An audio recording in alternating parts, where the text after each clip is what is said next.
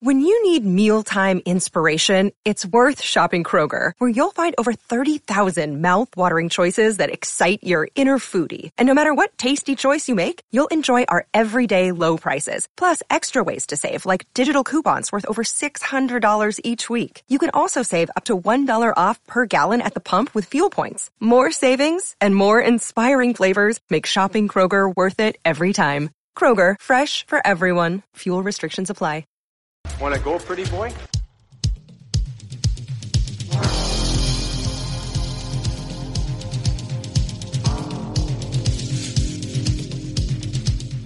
Two minutes by yourself and you feel shame, you know, and then you get free.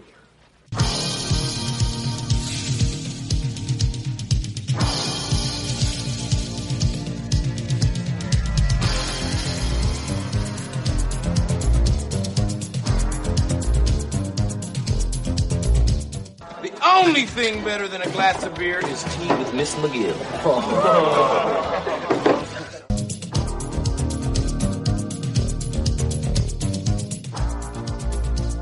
And welcome to the Fourth Line Voice Podcast. My name is Darren.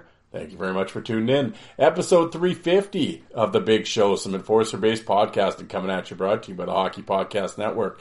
How's everybody doing out there? Ah, yes, the silly season is here. Right, Santa's right around the corner. Uh, yeah. Oh, I took Thursday off and, uh, yeah, I, I was going to do some Christmas shop. Here we go, some Christmas shopping. And, uh, yeah, I, I went through two malls and a bunch of other stores and ended up buying like one and a half total gifts. And I think I'm more lost now than when I started. And I'm, I'm running out of time. We got a week, right? So, um, yeah, right to the last minute every every year. I always swear, you know, oh, I'm just gonna buy a bunch of stuff on Amazon early on, and I'll get it done, and that way I don't have to worry about anything. And no, here we are on the 18th. You know, that last week before before Christmas, it's the same all the time. So yeah, without fail, here we are.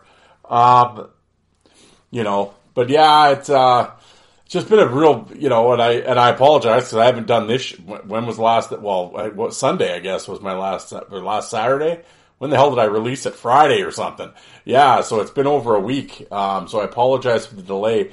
Yeah, it's just the time of year. Uh, got a bunch of stuff going on. Um, uh, transitioning into a new job. Um, in a, you know, um, in a different department. Uh, so that uh, my my my fill in or my uh, the the man who's replacing me starts tomorrow in my department. I have to train him, um, so that happens for you know a week and a little bit here. You know, and they got holidays and all that stuff. But uh, you know, so that's going to happen here. For hopefully he. Uh, I've heard, I've heard good things about the guy, so I don't know him. I've never met him, um, but apparently he's all right. So that'll be all right. So um, I'm not really gung ho on training people, but uh, what can you do? Um, but leave it better than when you found it, right? So, um, you know, and then in the in the new year, I start my new department. So, and that's you know, you're not gonna lie, you know, you got anxiety and nerves because it's been 15 years at this job. So, um, you know, we'll see what happens. It's a different position, supervisor position. So,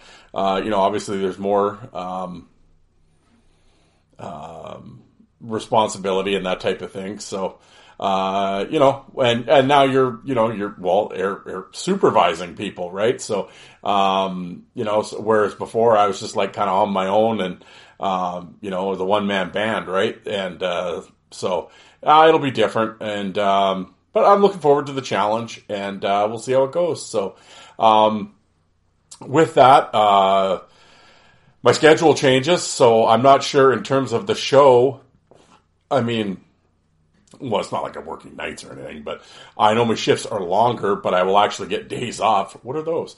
Um, yeah, so I will have time off. So, um, I, you know, my recording schedule might be might be a little altered. Um, but yeah, you know, so but we'll see. But like I said, we'll. Uh, I know the last little bit here, the show has been kind of sporadic. I know I always had my Wednesday, Sunday. You got to set your watch by it, but probably about the last six months, it's kind of changed a little bit. So just the amount of work has been ridiculous, and uh, you know, um, so. But anyway, hopefully get back in the groove here in terms of a regular, like although I still think I've been pretty good, but I mean, like I said, last little while has been kind of hit and miss, but, um, you know, but I haven't left you with weeks and weeks and weeks without anything, although some might, hopefully I take weeks and weeks off. I take two weeks off, then quit. But, uh, so we'll we'll see how it goes here with the with the new schedule and stuff. They haven't even really told me my schedule, so um, and I know they're changing the hours up and stuff, and so yeah, yeah, yeah. We'll we'll see how it goes, but uh, but looking forward to it. Anxiety, I'm nervous, and you know, but it's it's it's good. So you know, we'll see. But um, yeah, how are you guys doing? We're back at it here. Um, I had a special guest today. Uh, Steve is back on the show. Um, and it was it was interesting because Steve got a hold of me and said, you know, he'd been listening to some stuff and uh, he wanted to talk about Gordie Howe. And he had heard Joe and I talk about the myths of Gordie Howe and that type of thing. And Steve is a history major to begin with. We'll put it, we'll start there. Uh, but he is big hockey fights guy and, and was going back on newspapers.com and really dug in to, and he's from the Michigan area. Uh, so he really dug into Gordie Howe. Like, let's get to the bottom of this, right? Because there is, and I've been obviously talked about like there I think might have been some revisionist history and and stuff like that, and some liberties taken with some facts, but. Uh, but Steve got to the bottom of it and, and did his research and uh, and he brings it to the podcast here. And uh, I am suitably chastened. So uh, but no it's great. And uh, he kind of uh, he wanted to come on and and uh, talk about his findings, and it's uh, you know from a hockey fight historian's uh, point of view, it, um, it, it, was great, and I I loved it. I mean, I enjoyed uh, you know getting uh, being in, uh, er, learning some more information about it, and. Um, yeah, no, it's great. And, I mean, and, and, like always, right, the conversation kind of goes all over the place, so we end up talking about tons of people. But, uh, and we talked for a long time, about an hour and a half, I think, so, which I think was going to turn out to be like a half, it's like everything. Oh, it's, oh, we'll do about a half an hour. Oh, okay. You know, an hour and a half later, we're still going. Um, but, uh, no, it was great. And I, I, uh, I want to thank Steve again for coming on. It was tremendous. And, uh, yeah, and, uh, and like I said, anytime you can, um, you can you can bring up the history and highlight that of uh, uh, of of the of the sport and um, and the and the fighting aspect of the sport. Um, and we make mention of it uh, in the interview when we're talking. But you know, for all your your Ryan Reaves and you know, like go back your Proberts and your Twists and Berube's, um, you know, they stand on the shoulders of you know Kinderchuk and Joe Hall and Sprague Cleghorn and you know and Noel Picard and Bob Gassoff and all those guys. I mean, you can't have one without the other, right? And everything comes before them, and um, so I think history is really important. And um, yeah, so we we we delve into all of that this this talk. So a lot of fun. But uh, like I said, so and Joe and I, or uh, Joe, uh, Steve and I talked for a long time. So I'm going to keep this intro. I actually had a bunch of stuff written out, but I'm going to keep it short. Um, you know. Um, you know, other than, uh, you know, basically I'll just talk, obviously I'm a member of the Hockey Podcast Network, 100 shows in the network. I'm on the original content side along with, uh, Jolt and Joe Lazito. Oh, did you see that? Old Searson there from the UK brings his family over from Nottingham, goes across, comes across the pond, lands in New York, and oh, he ends up running into Lazito. I said, well, you took a wrong turn somewhere because I, I don't know, you know, you didn't want to end up in that area. Holy, you know, I told him when you talk, got your picture taken, I mean, you know, you better sit on your wallet. Uh, Jesus, you know, you noticing all this plight, kids, you know, so, but no, he uh, looked like they had a great time in New York. That's a pl- I've never been to New York. I'd like to go. Um, but he, they look like they had a great time, and uh, and he, I know he's back home now, and it's his birthday today actually. So happy birthday, John! I know he's been on this show a bunch of times, and and always been a, a, real solid supporter of the show, which I appreciate. And uh, uh, over the years, John and I go back and forth yapping, and uh, I always enjoy our conversation. So, but uh, but Joel, Joel Lazito of Coliseum Chronicles fame, um, yeah, so he's out hobnobbing instead of instead of doing shows. Joe Joe's out taking in the nightlife and and disturbing people. So, but uh, check out his back catalog, Coliseum Chronicles. Fakota, Asham, Ewen, Strudwick, on and on. Um, I know he's, he's working on a real big interview right now that uh, for for hardcore enforcer fans, this guy's a minor league legend, and you guys are going to dig it because I think it's his only interview he's done. So it'll be a good one. And then, of course, we got Alec over there at the Five for Fighting podcast. Um, I know he's been, uh, you know, kind of battling health issues and, and work issues and, and uh, you know, just time. You know, the, thing we're all fighting, time. And, uh, but uh, so he, he, I know he's making efforts to, um, uh, you know, get more episodes out and that sort of thing. Um, speaking of, I mean, I'm, I'm tech, I, we're planning he and I and, and, and Jay from Iowa. Look at this. I'm I'm really selling this episode, this coming up episode. Uh, we are going to sit down tomorrow, hopefully, uh, the three of us, and uh, we are going to. It's going to kind of instead of the State of the Union, it's going to be the State of the Miners, and where are we at at the basically not the halfway, but the quarter pole mark. Uh, in the Southern Pro League and the East Coast League, and you know, just some general who's surprising you and who's been letting you down, and uh, and, that type of thing. An eye on the miners, if you will. So I hope you guys will tune tune in for that. But um, yeah, and if you happen to be on the YouTube's Fourth Line Voice on YouTube, I have over 2,000 videos. Subscribe to the channel, please. If you like what you see, hit the like button because um, that helps out in the algorithms. Um, same, whatever. If you listen to my show, Joe's show, Alex show, whatever podcast you listen to on whatever platform, iTunes or Spotify, um, hit the star rating. And uh, again, that helps out us in the algorithms and download, don't stream, please. That's how we get paid. As I always say, it's the little thing, it's a couple little minor things that you, the listeners, can do that uh, greatly helps out a content creator. And, uh, and those are a few of the things. So if you guys could do that, I would greatly appreciate it. And uh, yeah, other than that, we should probably kind of probably get into this episode. I was going to talk about the um, um, you know, the Larkin thing and all that, but it's kind of like, yeah. No, the only one I will talk about is, um, um, I, I, I guess I have to kind of mention this Jordan Kyrou interview where he starts crying. Um, wow.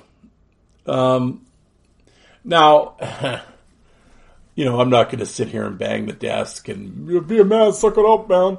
Um, no, but at the same time, um, well, for those that don't know, if you're listening, um, he plays for the St. Louis Blues, and of course, the St. Louis Blues earlier this week uh, fired coach Craig Berube. While Berube and Kyrou, who is their highest paid player, um, uh, apparently did not really see eye to eye this year, and uh, you know having some problems. And anyway, Berube gets fired, and later on that day, Kyrou kind of throws a shot. Somebody asked him about it. and he's like, "Oh, I have no comment. He's not my coach anymore." And eh, you know, whatever. And it got taken out of con- like they were basically like, you know, he was pissing on the guy while he was down, right? So that night um, in St. Louis, every time basically that Kyrou was on the ice, they booed him. Yeah, you know, okay. Uh, anyway, so after the game, they're interviewing him in the locker room, and he starts crying.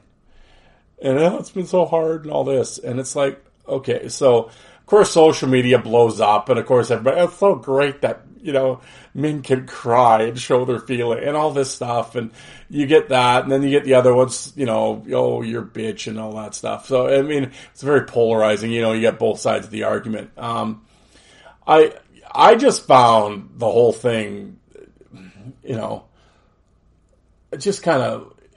What are you doing? Like, just uh, well, and then so I kind of mentioned it on, on social media. I'm like, because somebody said, "Well, they're booing him because of the comments about he made about Berube, and Berube was a loved coach by the fans and whatever." I'm like, well, maybe, or I'm just spitballing here, but this is just me. Um, maybe they're kind of giving it to him because he has signed an eight million dollar contract and he's got five fucking goals this year. Uh, you know, and apparently does not go into corners, and his play has been fairly inconsistent and wishy-washy all year. This is not me saying this because I don't watch this shit, but I trusted St. Louis Blues ex-players who uh, watch, and uh, they commented on that, and that's what they were talking about. So I will trust their opinions uh, over, you know, Blues fan uh, seventy two online. Um, so so not only do you have the highest paid guy and you only have five goals this year, and uh, you know you spray snow in the corners, and Yeah, well, your your part your shit play got Berube fired. I mean, it's a group effort, but I mean, when you're the highest paid guy and blah blah blah, you know, you're the guy that they kind of look towards to maybe lead, to lead the crew here, and you have five whole goals this year. Um, so, you know, um, so and then to top it off, your shit play, then you decide to shit talk the guy on the way out the door. So that's why you got booed. Um, and then to stand there and cry about it, eh. So I kind of mentioned this on social media, and somebody said to me, like, well, how would you like to go to work and have people yell at you and call you shitty? I said, uh, dude, I'm a government worker. I hear that daily. Are you talking? Are you kidding? I get told constantly how overpaid I am and useless and everything else from the public. And uh, I've, I, well, and management telling us we're not getting any money and, and everything else. I don't come home and, and, and cry and shed tears to my wife while I'm telling somebody down on Broadway yelled at me today that uh, they pay my salary and I'm a sack of shit. Like, um, you know, so you know, and old Kyrou here uh, you know, he, he's got a few more, few more zeros on his paycheck than I do. So, uh, you know, if they want to, you know, I take the slings and arrows for a fraction of what this cat makes. So, um, no, but the, the thing that I found just ironic and funny about the whole thing is these people that are commenting online. Of course, it's all these blues fans, these little Kyrou fangirls and boys. Um, oh, he's human and people don't do, you know, this is the problem with society and blah, blah, blah. Or I laugh because when you go on their, on their social media feed and you start scrolling it, oh, they shit talk every ref, umpire, uh, they tweet at George Parros, you must have CTE, you dumb fuck, nice suspend. Like you say, well, is it George human? Like, we all make mistakes you know, this was your big thing. Like, but oh, Gary Bettman's a piece of shit. Anybody disagrees with you, fuck you. And oh, okay, like so, uh, yeah. But all of a sudden, it's like, well, we should be sympathetic to our fellow man and his plight and everything else. But you know, unless they, you know, unless that penalty goes against the Blues, then oh, we wish hateful shit on this person. Uh, which I, I I found just the hypocrisy of it all was eye rolling, but that's social media in a nutshell. But um, yeah, just the whole thing. I mean, I don't know. I, I mean, I know I get on this show, and for you, you know, I've called the game soft and the players soft and everything else. Um, that uh, you know, that doesn't get much more. Uh, I don't even I, I don't even know what to say. Well, when a guy starts, and again, it wasn't like they were throwing batteries and and empty or uh, full beer cans at him or anything. Like they booed him. That was that was it. Like he didn't get hit with, you know, uh, car battery or anything. Like so, uh, you know, really, uh, I yeah. So there's that. Um, Oh, I will say some some breaking news that came out today from the Talking Trash podcast, which is uh, AJ Galante and uh, Daniel Amesbury's podcast that they have just started up. They're about five episodes in now. Um, they had a uh, an announcement today. AJ made, um, of course, AJ was famous for Ice Wars, um, but he and Charlie Nama and a couple of the people uh, that you know created Ice Wars had a had a falling out and they separated. And Charlie and them took the name Ice Wars and went on with it. And of course, had Ice Wars three in Wyoming uh, a few months back, um, which AJ and, and and Amesbury were not a part of. Uh, but in the meantime, they have uh, they have been behind the scenes, I guess, and putting plans together. And today they announced that uh, they're gonna they're gonna bring it back and, and start their own hockey fight tournament again, or hockey fight pay per view type event, and it is called Major League Hockey Fights, and uh, the MLHF, and uh, it's going to, and they did say it was going to be on ice, and uh, they are looking. They're already said uh, in the comment sections or get a hold of them on social media if you're if you want to take part and and throw down. Uh, let them know, and uh, and if you have a city in mind, let them know. And uh, you know they've got some backers, and uh, in 2024 this is going to happen. So I'm really looking forward to that. And um, and at the same time, if Ice Wars is going to continue, I'm going to support that as well. I mean, I have nothing against.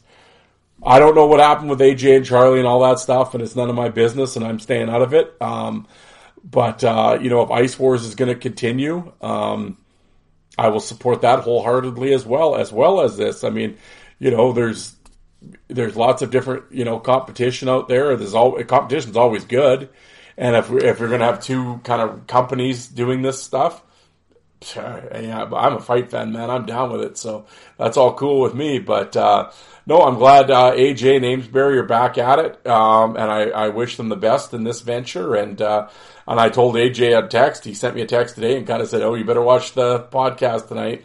Or uh, listen to the podcast today because there's there's something in there for you. Because he and I had been talking earlier a couple uh, couple days ago about Ice Wars and stuff, and uh, how I had wished uh, he was still involved, etc.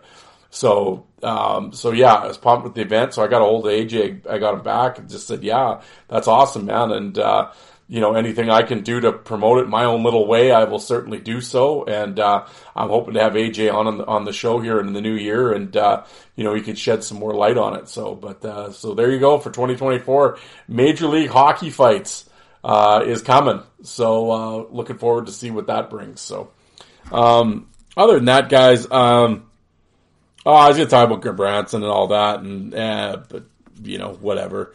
What what what more there? What what more needs to be said? Um, that is why you can't enforce it. That's why the players can't police the game anymore, and that's why there's no enforcers. So we'll leave it at that. But uh, anyway, enough of my yap, and I've already gone for 20 minutes here. So how about we get into my conversation with Steve here? And uh, like I said, it's uh, it's a great history lesson, and I hope you guys enjoy it. And uh, again, folks, I with the holiday season and everything else, um, I'm really, you know, I know everyone's busy, so um, I don't know what's going to happen here in terms of in the next couple weeks. Ter- like, I'll still do some shows. Obviously, I'm not going to just go radio silence for weeks and weeks, but uh, there might be a little little wrench thrown in here and there. But uh, I will I will definitely be coming back, hopefully on on Wednesday or Thursday here with Alec and Jay, and we'll talk about some minor league fights and everything. And then uh, you know I've talked to a few players and stuff, and uh, hopefully we can set something up here and. Um,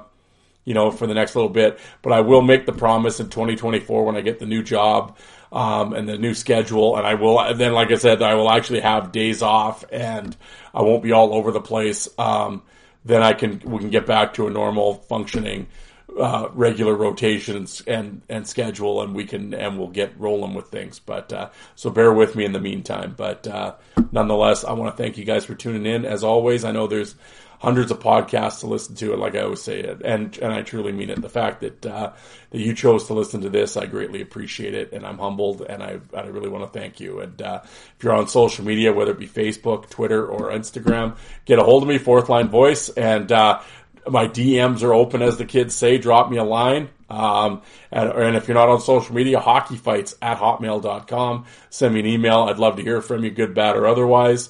If you have a show idea, you want to come on the show, get a hold of me like Steve did, and here we are.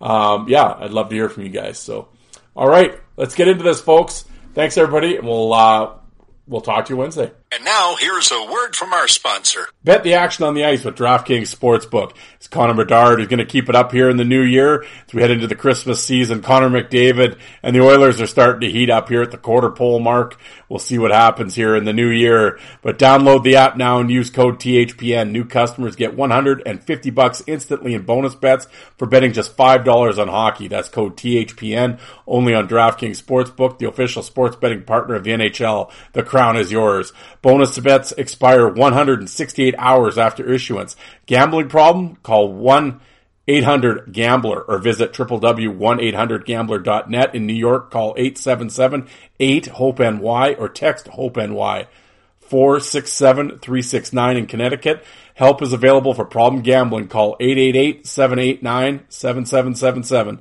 or visit ccpg.org. Please play responsibly. On behalf of Boot Hill Casino and Resort, 21 plus age varies by jurisdiction, void in Ontario. Bonus bets expire 168 hours after issuance. See dkng.com slash hockey for eligibility and deposit restrictions, terms, and responsible gaming resources. NHL and the NHL Shield are registered trademarks of the National Hockey League. Copyright NHL 2023, all rights reserved. And now back to your regularly scheduled program.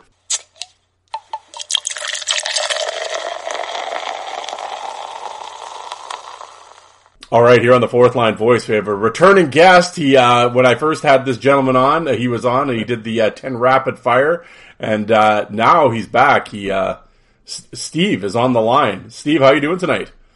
I'm doing great. Thanks for having me. It's great to be back. Well, thank you. Well, I was about to say, um, you actually got a hold of me on this one and said, "Hey, I want to come on and I want to talk about this Gordie Howe and this myth, or the myths around Gordie. And I mean, uh, you know, we've kind of uh, been talking about it here before we got going, but uh, you you've uh, you've got some information and. Uh, uh, like I said, I've, uh, to be completely honest, before I'll let you get going here, but, uh, I've actually been one of the guys that's been fairly critical of Gordie Howe over the years. And, uh, not that I was ever saying Gordie was the shits or anything like that. No. I said my whole, my gripe with, not so much with, uh, obviously not with Gordie Howe, but with more of the fandom around him. Yes. Is anytime you mention Gordie, the only thing anybody can ever yell about is Fontinato, and that's that's about it. It's like, well, it's kind of like similar to my my issue with Robinson, Larry Robinson. Everybody just yells about Sure. the Schultz Yeah. fight, Yep. and I'm like, okay. And I said,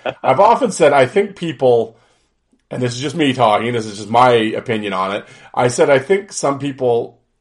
It seems that superstar players or Hall of Fame players, I somehow think if their fighting ability gets greatly exaggerated because of how good of a player they are. Now, I'm not, and again, I'm not saying they weren't tough. They certainly were.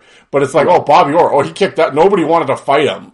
Well, Right. people that fought regularly were not Right, right. afraid of Bobby Orr. Like, but it's like Right, for a Hall of exactly, Fame player, he would stick up for himself, and that's all it is. But people build this up like, oh, he was right up there with O'Reilly and Wensink, you know, and it's like, well, no. Yeah, absolutely. Right. Just a terror on the ice. Yeah, yeah. And it's like, well, no. we talked but- a little bit about that in that there's almost some geographic or some regional specialties like that. Like, you know, Nick Fotiu is a legend in New York. And then, like you said, Larry Robinson, Messier sort of gets that same treatment. Yeah. Uh, Messier is at the far end of the spectrum because uh, uh, outside of the aforementioned, I don't think Messier was really much of a fighter at No, all. no. But um, yeah, yeah. So these guys, and you're right. The, the the the bone to pick is more with the uh, like Stan Jonathan. My man never lost a fight. You're like, well, I actually, you know, he did, and, and you get tired of that uh, that just that chorus of kind of uninformed people who don't know what's going on. So yeah, I, I I'm always curious when I when I hear people talk about the myth of Gordie Howe, and I think uh, what one of the things I was interested in coming on here was to talk about sort of the myth of the myth of Gordie Howe. Yeah. And you and I started to talk a little bit about that, and I went into this and was was just telling you that one of the things that was great for me was I I was uh, as a young as a teenager, I was I saw Bob Probert get knocked out by Todd Ewen in real time. Or, or get floored by by by Todd Ewen. I'm not even going to get into that whole mess, but and you know, and it was kind of like the uh, I gave up this fantasy that nobody ever got knocked down or knocked out, like that there was some unbeatable person. So, having said that, I've always kind of you know that on any given night, these guys can all have their moment.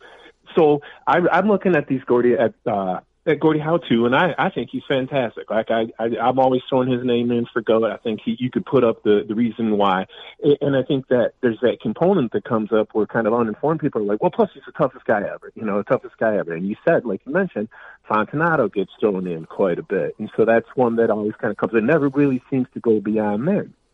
And so you and I were just talking about, you know, you can get online and take a look, and it's not hard to find places that sort of source out or talk a little bit about uh, Gordie Howe, and especially there's one place in particular where you can look where they talk about uh, Gordie Howe and you know, was he a great player? Yes. Was he hockey's toughest player? No. Was he or what? You know, he was tough, yeah, but he was not hockey's top fighter. And this gentleman, and I'm not sure who it is who did the research, but he went through and he talk, starts to talk about all 22 of Gordie's fights in his 2,500 games, and he lays them all out here, and it's a great, it's a great resource, and it's where I started looking many years ago too. Um, and what I started, when I really started to look kind of more recently and dig in, there were some things that I thought were kind of flawed about this thing. And this is a list I think that we all, whenever I hear the criticism about Gordie Howe and the myth, you, you named a couple of them. One is that you just get tired of the pissing matches. You get tired of hearing about the guy never lost, Fontinato, um, that sort of thing. And, and then you hear some of the same names kind of come up. Ezinicki got hold of him. You know, that uh, Larry, big Larry Cahan got hold of him, tossed him around, cut him. He, he bloodied him, you know, and, and that uh, Fern Flaman also. Fern Flaman, who you know, a legit badass. These guys they're all legitimately tough in an era of incredibly tough guys. These guys are all are all tough. Um, so, you know, you read that, and I hear that. I often hear that. There's a few people online who just that's like a chorus. I hear that every time I'll post something about Go- about Gordie Howe. I almost feel like I should also have a trigger warning that so these cats can throw in on their ten cents and throw the same names in there. Well, you start to look, and you can, and you know, there's a couple things about this list that just pop off to me kind of right away and one is you know it was written in 2012 this this list that we all kind of look at as like the the bible of of Gordie Howe hockey fights is going on you know 11 12 years old. In 2012 you didn't even really have access to box scores in the early 40s like that wasn't even something that people had that mainstream people had access to. So one of my issues was this, uh, you know, Gordie Howe, here's all 22 of his fights. And people automatically say, well, you know, 22 fights, that's not even one a year. And admittedly, it's not. This is also in an era when the top fight getter, Fern Flaman, some of these guys, they're getting five or six fights a year, seven or eight fights a year. It's not until Hextall and Wagner in the late 60s, late 60s, early 70s that anybody even officially breaks double digits in a single season for fights, you know. But so you hear that number two, only 22 fights. Well, one of the things that I think is fascinating as I kind of went back and looked is these guys – you're talking about an era, you know, from the late 40s, 1946, where the roster size is 14. So if you're taking a guy off the ice for five minutes in 1946 and you're going to have some legendary coach, whomever that is from one of those original six franchises in your ear, you're taking that guy off the ice for five minutes you and I know anybody that looks at that era. I mean, the old joke used to be, you know, spearing is two minutes, and but if you see it come out the other side, it's five minutes. You know, like that yeah. was the old. That was the joke in the in the original '60s. Like you had to literally kill somebody on the ice to get some kind of penalty like that. So what I started to find as I was looking, and you don't even have to look at Gordie Howe. You can find this in other times. Like you'd find fights where they'd go at it, but it would be quick and they'd hit the ice. And now they're giving them five minutes. 70s or 80s are probably giving them five minutes. Not in 1946, not in 1950. You know, and you can also, you can also, there's also places where you can look and they'll say, like, if it's a quick fight, if this guy gets knocked out, nobody's not these refs aren't looking to embarrass anybody. Like, hey, take your two minutes in the box and come back out and do it again, whatever it is. Nobody's sitting in the box for five minutes after getting one punched out. You know, they're just they're just not. So I think you got to take a couple things of grain of salt. Like this this list is compiled 11, 12 years ago. You don't have access to box scores. There's all sorts of stuff. You know, Gordie's dad is talking about how uh, they're listening to him on the radio and he gets in fights in his first 10 games. Well, that's a little bit more, that's mythology. You know, that's not really happening. But I'm sure he's out there roughing it up because he's, he's breaking ankles, uh, in front of the net on defense. He doesn't want to go back to Floral, Saskatchewan, you know, and he's not, he's a teenager. But I, I think, you know, you can't just say like he only had 22 fights because you can look and you can find references where there were fights, where he did have more fights. And so they're not noteworthy, but he did. And I think the next thing is like the Fontinato fight. And yeah, that's legit. I think there's there's two things that I think are, are kind of problematic with that. And one is that this this diminishes the reputation of Lou Fontinato, who was a really rugged defenseman and really I mean he was setting ten minute records and he was legit. He was fighting the Flamans. He he held his own against Rocket Richard. Like he was doing well against the legit tough tough guys of, of that era. He was not a joke. So I think when we act like, you know, this like, uh, well, Gordie Howe beat up this, this guy from New York, you know, like this wasn't just some scrub from New York. This was like one of the guys from his era who was a legitimate badass on that team. And it's a, it's a, it's a drubbing. And I think of it, uh, I think of it the player that I think that he's most similar to, Gordie's most similar to, is is someone like Clark Gillies. Like, you know, were the real fighters of that era afraid of Clark Gillies? No, but they didn't necessarily. Nobody was half stepping. Nobody was going to him on a shits and giggles mission. And when Hospodar, you know, took it too far, he got his face busted. And I think like there's there's similarities to that. The other thing is that like, you know, he Gordie Howe, uh, it knocked out Rocket Richard. Rocket Richard in his autobiography is like the only guy that ever bested me in a fight is Gordie Howe.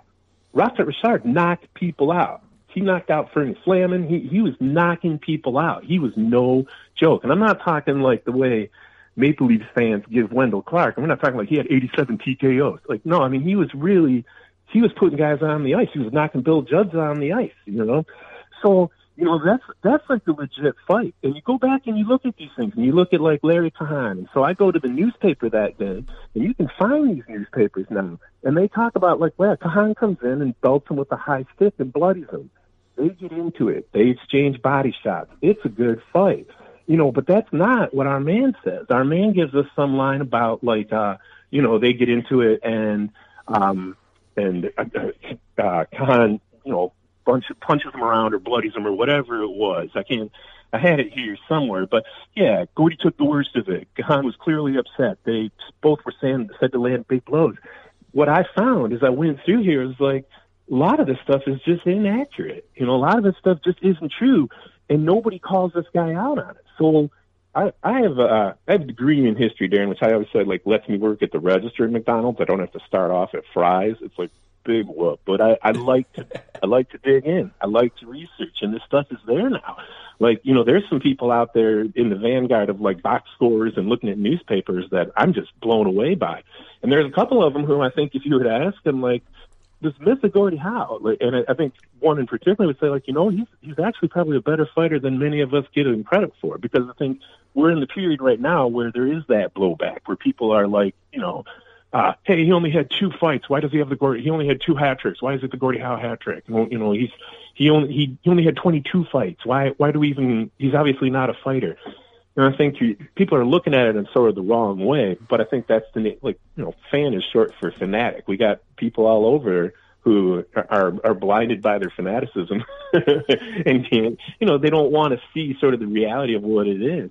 Um you know i look at like uh i'm looking at this one on february where of 65 where he's fighting noel picard. He's the rookie picard appeared to get the better of the older howe when he pulled his jersey over his head and landed two good punches he then landed howe up and gordie surprised him with two solid rights and it's like yeah that's that's sort of what it is, except, you know, you can look at the St. Louis Dispatch, you can look at these things, and he wrestles the sweater over his head, but he's not landing any punches. And I think the danger of anything like like mythologizing like that is like if, if there's only one point of view or if there's only one reference, then we're all really limited. And I just, you know, I, I encourage people to get out there and do their own research on Gordie. But when I get in there and look, like he's actually a better he's a, he's a better fighter than I would have given him credit for. Like I don't really find any real instances I certainly don't find any real instances of him getting his hat handed to him. You know, maybe when he was younger, when it, and it wouldn't have been a big deal, it wouldn't even made the news, maybe. But it, from what I can see in the in about the thirty some fights that I've found, he's always competitive at best. You know, and couple of days ago was the the anniversary, or at worst, a couple of days ago was the anniversary of him fighting with Fred Shero from 1949, from 74 years ago. And Stan Fischler said, you know, there's only only Stan, only Fred Shero and Jack Tex Evans are the only two people that I ever saw fight Gordie Howe to a draw. So, you know, again, I'm not buying into the myth that he never lost, uh, or that he was he absurdly would never think he was unbeatable. It's just hard to find. It's hard to find any instances where it is. Now, again, I, I think of like somebody like Clark Gillies, I almost dare to start the fire by saying like a young Scott Stevens, but again, that one should come with the trigger warning. People flip out about him. Steve said um, it. I didn't say it. Steve said it. Yeah. yeah. Send your cards and letters. I'll give you his email. Yeah. right. Thanks. Right. yeah. I don't want. You don't get that on me. That? Yeah. Yeah, no kidding. You know what's funny is like I am admittedly a huge Gordie Howe fan. I think I just think he's great. I hated Scott Stevens as a player. I hated him. I hated him on the Caps. I hated him when he killed my Red Wings. I hated him. So after all these years, when I'm on, I'm on these boards, like man, the guy could fight, you know, and you're like, no, and you just you get tired of the overwhelming, like, well, he ducked Domi, like, okay, whatever. so you go back to, I, I think the guy who's probably most similar to Gordie is somebody like Clark Gillies, in that you know he's big, he was strong, he could hurt you if you weren't expect if, if it can if you weren't prepared or however it went, he could hurt you in there. You know, there's a good quote by Butch Bouchard, who was one of the great enforcers of his time, and he said, you know, like those guys that fought in that era, they weren't afraid of Gordie. He said, but we always knew where he was, and we always were aware of him, and, and we were aware of how strong he was. You know, and, and I think you go back to that other lifelong kissing. That's right. I don't believe anybody in that era is afraid of anybody else. Uh, are there guys that you don't want to tangle with more than others? For sure, for sure. And I think, you know, the other thing is that uh, in that time, those guys were you were just as likely to get a six or eight inch cut on your forehead from a stick as you were to have somebody drop your gloves. Like those guys, they they would use the lumber just as quick as dropping the gloves. And there was no, I, I, I see guys on there that say like, you know, what about the code? So there's no, there wasn't a code in, there wasn't a code in 1980, let alone 1950. So, you know, I mean, those guys, he didn't want to go back to Floral, Saskatchewan. Those guys didn't want to go back to Kirkland, Yeah. Ontario. They, they were, if it took running a stick through your mouth to keep from going back to wherever, so be it, man. Better you than them. Well, and like know? and like you said, I mean, back then when it was the original six, those guys didn't have the luxury of being scared. It was like, no, no kidding. You would be you'd be out of the league. You Yeah. know, and like I said, I mean the roster is fifteen to seventeen, so you have less than a hundred NHL guys. Yeah. I mean you think about all those guys like Teddy Harris and Terry Harper that just played for years in the Cleveland in Cleveland in the minors and all the guys out on playing Western hockey, you know, and man, they could have probably had another three or four teams just from the talent that was available for sure. And some of those guys just spent a lifetime in the minors. well, it's you know? like like Don Cherry. Don Cherry played Yeah. fi 15 years in the minors, right? And he talks about it all the time. he played when he played one game. He got a one. Oddly enough, his one game in the NHL is a playoff game, which is kind of wild. But it's like, It uh. Yeah, yeah, they- they'd call him up for the playoffs. But it's like, but yeah, so it's like, yeah, if they probably had any more than six teams, he probably would have made at some point made the NHL for a little while. But it's like him Yeah. and him and a lot of guys, right? So it's like, yeah, Right. it- well, I just found this fascinating article about Cherry where he was fighting. He was had this nemesis in the minors, uh, and you know, like they're all farm clubs of somebody. They're all they're all you know. He's he's on somebody's farm club, and he's playing Montreal's farm club, and they have a couple of bench clearing brawls, and. uh I think it's oh, is it Selke? Whoever he like one of the Montreal coaches, he keeps his team on the bench. Well, Cherry sends his boys over the board. You know, it's in, in March of '62, and he goes over the board and he ends up getting into it with Bob Armstrong. Well, years later, like the Canadiens kind of remember him from that event, and and whoever the brass was at the time, I'm drawing blank because I don't really like the Canadiens, but um, they, they're like, you know, I remember him from the minors, and he's not necessarily the type of guy we want. Like, if those guys wanted to, if the brass wanted to, they could stick you someplace for years, and there was nothing you could do. And so many of those guys, you know, they may have had a high school education, maybe there there wasn't a whole lot else to fall back on. You look at a guy like Brophy. I mean, that guy played forever in the minor. yeah. you know, like they, they just didn't. And and again, you weren't taking food off of his plate. Like those guys would, they'd slice you from head to toe. You know. No, oh, no, So- abs- absolutely. Yeah. Yeah, so I think you know, just to kind of circle it back with Gordie, like nobody's unbeatable. I think you go into it with that kind of mindset, and you kind of just kind of phase out or block out that the ninety percent of idiots out there who it's you know they, they don't want to put the work in, and it's easier to just kind of say, oh, so and so never got beat, or so and so you know it was unbeatable, and. You know, I think what I'm finding when I'm looking is like, man, this guy was legitimately tough. Like, the is the fight with Fontinato overplayed? Yeah, for sure, it is. But I feel the same way about the Bouchard Jonathan fight, and I think like, you know what, Bouchard hadn't fought in almost a year, and before that, it was his own his last fight was Keith Magnuson. This is like Jonathan's third fight in two weeks, so yeah, I get it, but I'm not going to act like I'm surprised that he he got hammered. Like, yeah, I mean, Bouchard's best days as a fighter were behind him. So again, like, I'm not trying to pee on that parade, but there are all these sort of, you know, these hockey, not myths, but these legends that we prop up and that people have just, You know, they just kind of keep them up Yeah. because it's easier than doing the work, and that's that's fine, man. That's the great thing about being a fan. You know, Yeah, well, the Bouchard Jonathan thing, that fight was actually even until Jonathan switches hands at the end.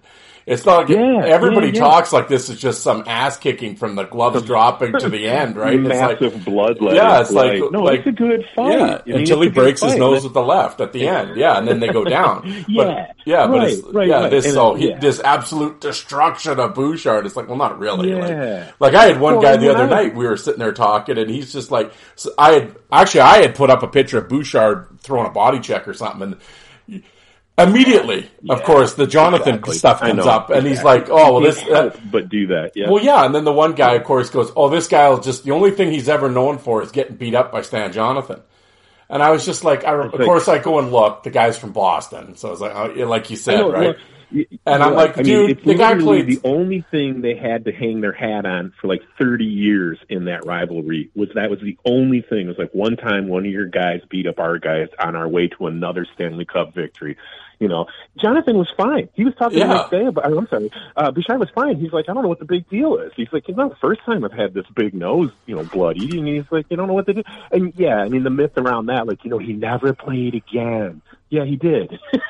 Well, yeah, and it's like, and I think what happened is, of course, it's on Hockey Night in Canada, so it's like that. Yes, it went across yes, Canada. mhm. The visual of it, the theater of it, because it did look Yeah, like blood everywhere. It looked like a murder scene for Yeah, sure. At the end of the day, it was a broken nose, which happens constantly. And No. then, and I'm like, I said to the guy, I'm like, well, Bouchard played like 700 career games, has five Stanley Cups. I'm pretty Right. sure he's not too concerned about the Stan Jonathan fight Right, as much I as know. you are. You know, like, I've said that before too. Like he can't hear you because of the five rings in his ears. Yeah. and the other thing too is like, you know, he and his dad are the first father-son duo in, in Hab history to win the cup together. Again, I'm not a Hab fan, but when you're the first to do anything in a franchise like that, like that's what you. That's what you're going to be like. That's where your your pride is going to come from. What he's going to walk around, a hat in hand, in Boston, and hope like, "Hey, can I sign one of those pictures to make some money?" Why would he even leave Quebec? Yeah. he's, he's, but I mean, you know, the other thing too, like you said, like you got Wensink challenging the Stars bench that, uh, and that gets high profile. There's, there's probably five guys challenging benches that year. You know, you got Stewart challenging benches. You got people, but that because that's high profile, it's like, well, that, that guy's right out of Slapshot, you know, and, and yeah, he is. He's one of the handful of guys that I would, uh, not turn my back on in any sort of brawl like that. Wensink was, he was a bad man. Like he hurt people, you know. Yeah. but yeah, you know those those kind of legends that get woven into the mythology of the game, and then you know people get tired of them. You get that blowback, and people get tired of uh, of talking about Gordie and Lou. And there's no video. You know, there's just no video. So it's even harder when there's no video, and you got to kind of put it up. And and you know, I I read these newspaper accounts, and I take them with a grain of salt because these guys are riding on the trains with the players, and these guys are getting, you know, some of them are catching checks from the club, so they're not going to be Well, too yeah. much, See, this know? this was my this was okay. All right, I'm going to cut you off here because this is where I got a couple questions for you here, or a couple, Yeah, yeah, you know. And uh, well, I was going to say, like you said, the problem with the house stuff is there's no video. So I said that that hurts. I said the Mm-hmm. Yeah. worst thing Fontinato ever did was let Life magazine take a picture of him in the hospital. Oh my God. That was No the kidding. stupidest thing he ever did. Because all it was No was kidding. again a broken nose. But they, oh, you take a picture of him. Holy shit! It looks like he was out for months, and it was like, well, no, it was a broken nose.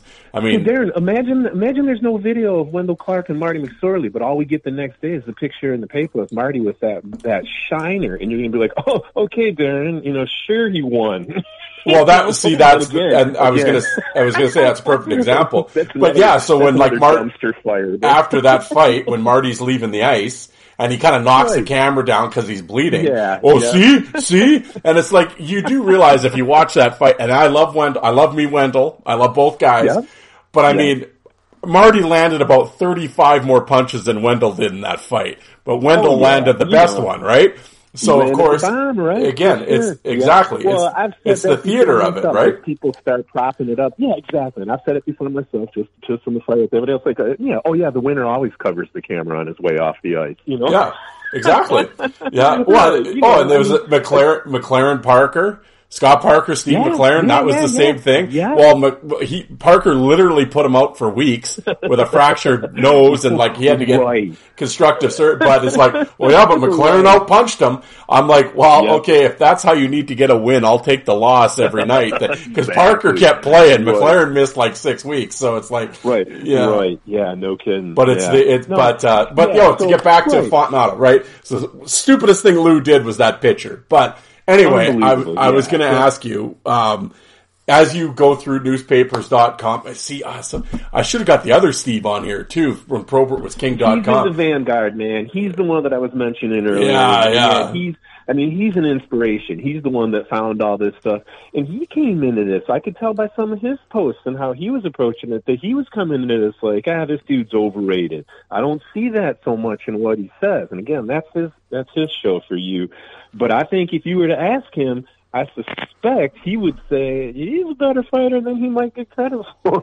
Oh yeah, well, and the and the great thing when I had Steve on when Probert was king.com for those wondering. Yes. Um, when I had him on, uh, well, ep- I don't even know what I'm not even going to try to guess what episode. M- many episodes ago. Um, Yeah. Steve, of course, uh, went with the newspapers.com and everything into researching. He went right Yeah. back to the beginning of the NHL. Like the 1900s, and it was like Oh, or yeah. 1890s and stuff. So he's Oh, talking about yeah. like Joe, Bad Joe Hall, and all those guys, right? Oh, and man. like Sprague No, and he was re- yeah, and he- had a ton of stuff. He had he had some great Totally. he had some great insights on the on the episode with talking about those guys. You know, I feel like in in that regard, he is again ahead by a century. Like he is so far ahead. And honestly, um, I mean, it's just not my it's not my area of interest. But I like I love what he posts, and I love to read about it. You know, Yeah. and again, like man, that guy. Yeah, again, I have a, I have a great appreciation for how he's going about doing things for sure. Yeah, and I mean, and that's the thing, and that's why I always try to tell these other guys. It's like even when I did the episode, I think in the in the in the uh, um, uh, intro to that episode when I was talking, I said a lot of even younger fans, or well, young, well, we're all younger than Sprague Cleghorn, but I mean, uh, you know, but everybody, we always like, oh, Berube, Probert, Twist, you know, that's kind of what everybody talks about. I'm like, well, there is no Berube, Twist, or Probert without Sprague Cleghorn and Bad Joe Hall It's and all. the- It's a you know, yeah, yeah, they stand on the shoulders of those guys, right? you know? Like, yeah, and like, yeah, and like, Yep. and same thing as we go on with Gordie Howe, Fern Flaman, these guys. Yep. It's like Ted Harris and stuff like that. It's like, well, you can look Yeah. back on them and say, well, oh, they Yeah. get destroyed by Boogaard. Well, okay, yeah, Oh, uh, man, it, it's yeah. like it's evolution, man. Of course, yeah, you know, you know, like I always say, my S- my my SUV ran a lot better than my '78 Nova did. But I mean, you know, come on now, let's, Yep. you know, I mean, we got to look at you have to you have to look at things with a in through a vacuum when you're looking at eras, right? Because yeah, like, yeah, totally. And with hockey, it's even more challenging like that. I mean, there's Yeah. just like it just blew up. I mean, you have your like Red Horner for all these years, Yeah. you know, lead the league in penalty minutes, and then you do you got your early '60s, and uh, and then there's that small window between where like Ferguson's retiring and Kurtenbach is kind of his injuries are catching up, and you got your Teddy Harris's and you got Wayne Cashman, and there's this moment where. Keith Magnuson, he pops out of nowhere, and because he's just a maniac on the ice, like that guy's dangerous. Like he's he's getting in fights and swinging from his heels, and if you don't know what to expect, like he's catching some guy.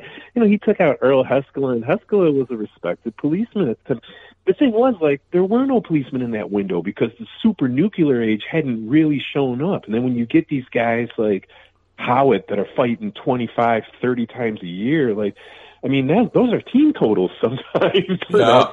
you know, and it's also, it's just different. It's a different era. It's a different, and yeah, I really, I really have a hard time kind of separating guys. And I, I hate to, to kind of do my, like, I, I hate to do it because it sounds like disrespectful in my own mind, but I'm like, can Boogaard take a shift in 1970? Can he take one in 1950? I mean, what are we doing? Are we having like just guys that sit on the bench and like come out and fight? Or are we playing a hockey game and then there is a fight? Because I mean, you know, like, or, or is the guy that plays 20, 20 some minutes a game is he the same as the guy that gets a 45 second shift? And again, I have nothing but respect for those guys, so I'm not trying to dog them. But when I'm thinking in my mind, like, where do these guys suss out? I mean, are we playing a game or are we just doing, you know, rock 'em, sock 'em? you know, like, look, what are the parameters here?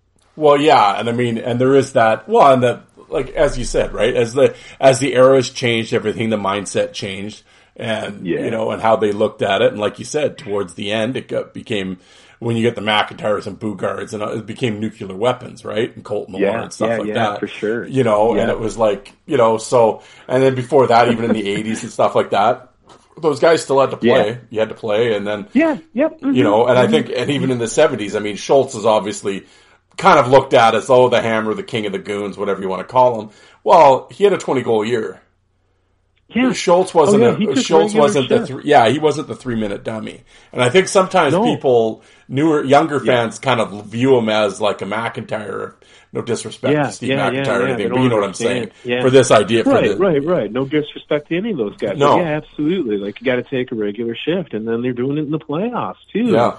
Yeah, you know, I I was reading in Denis Potvin's autobiography, and it's called I think Power on Ice, and he talked about his first game against the Flyers and how much Schultz was in his head. And we're talking about Denis Potvin. I mean, this guy is like. uh He's not lacking for confidence, you know. anything Potvin. Like, He's like, you know, but he talked about like, man, I'm looking over my shoulder all the time, and I, that's what I always say about Schultz, and that's why I always say, like, you know what, I'd take him over Georges Laraque because I want people looking over their shoulder for my guy, not my guy coming up and asking you for a fight, and then you politely declining, and my guy saying, okay, cheerio, Yeah. have a good day, whatever.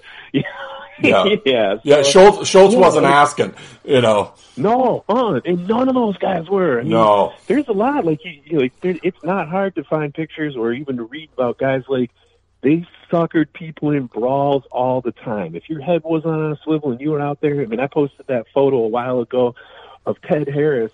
And he's just winding up to cold cock Bobby Orr, you know, and Orr's glove is dropped. And I think, I mean, that's the problem with pictures. I think he, he you know, I think Orr reacted and he didn't, we, uh, he didn't get knocked out. He didn't get dropped. But I mean, you see Ted Harris like, oh, hey, here's here's uh here's his welcome to the NHL moment.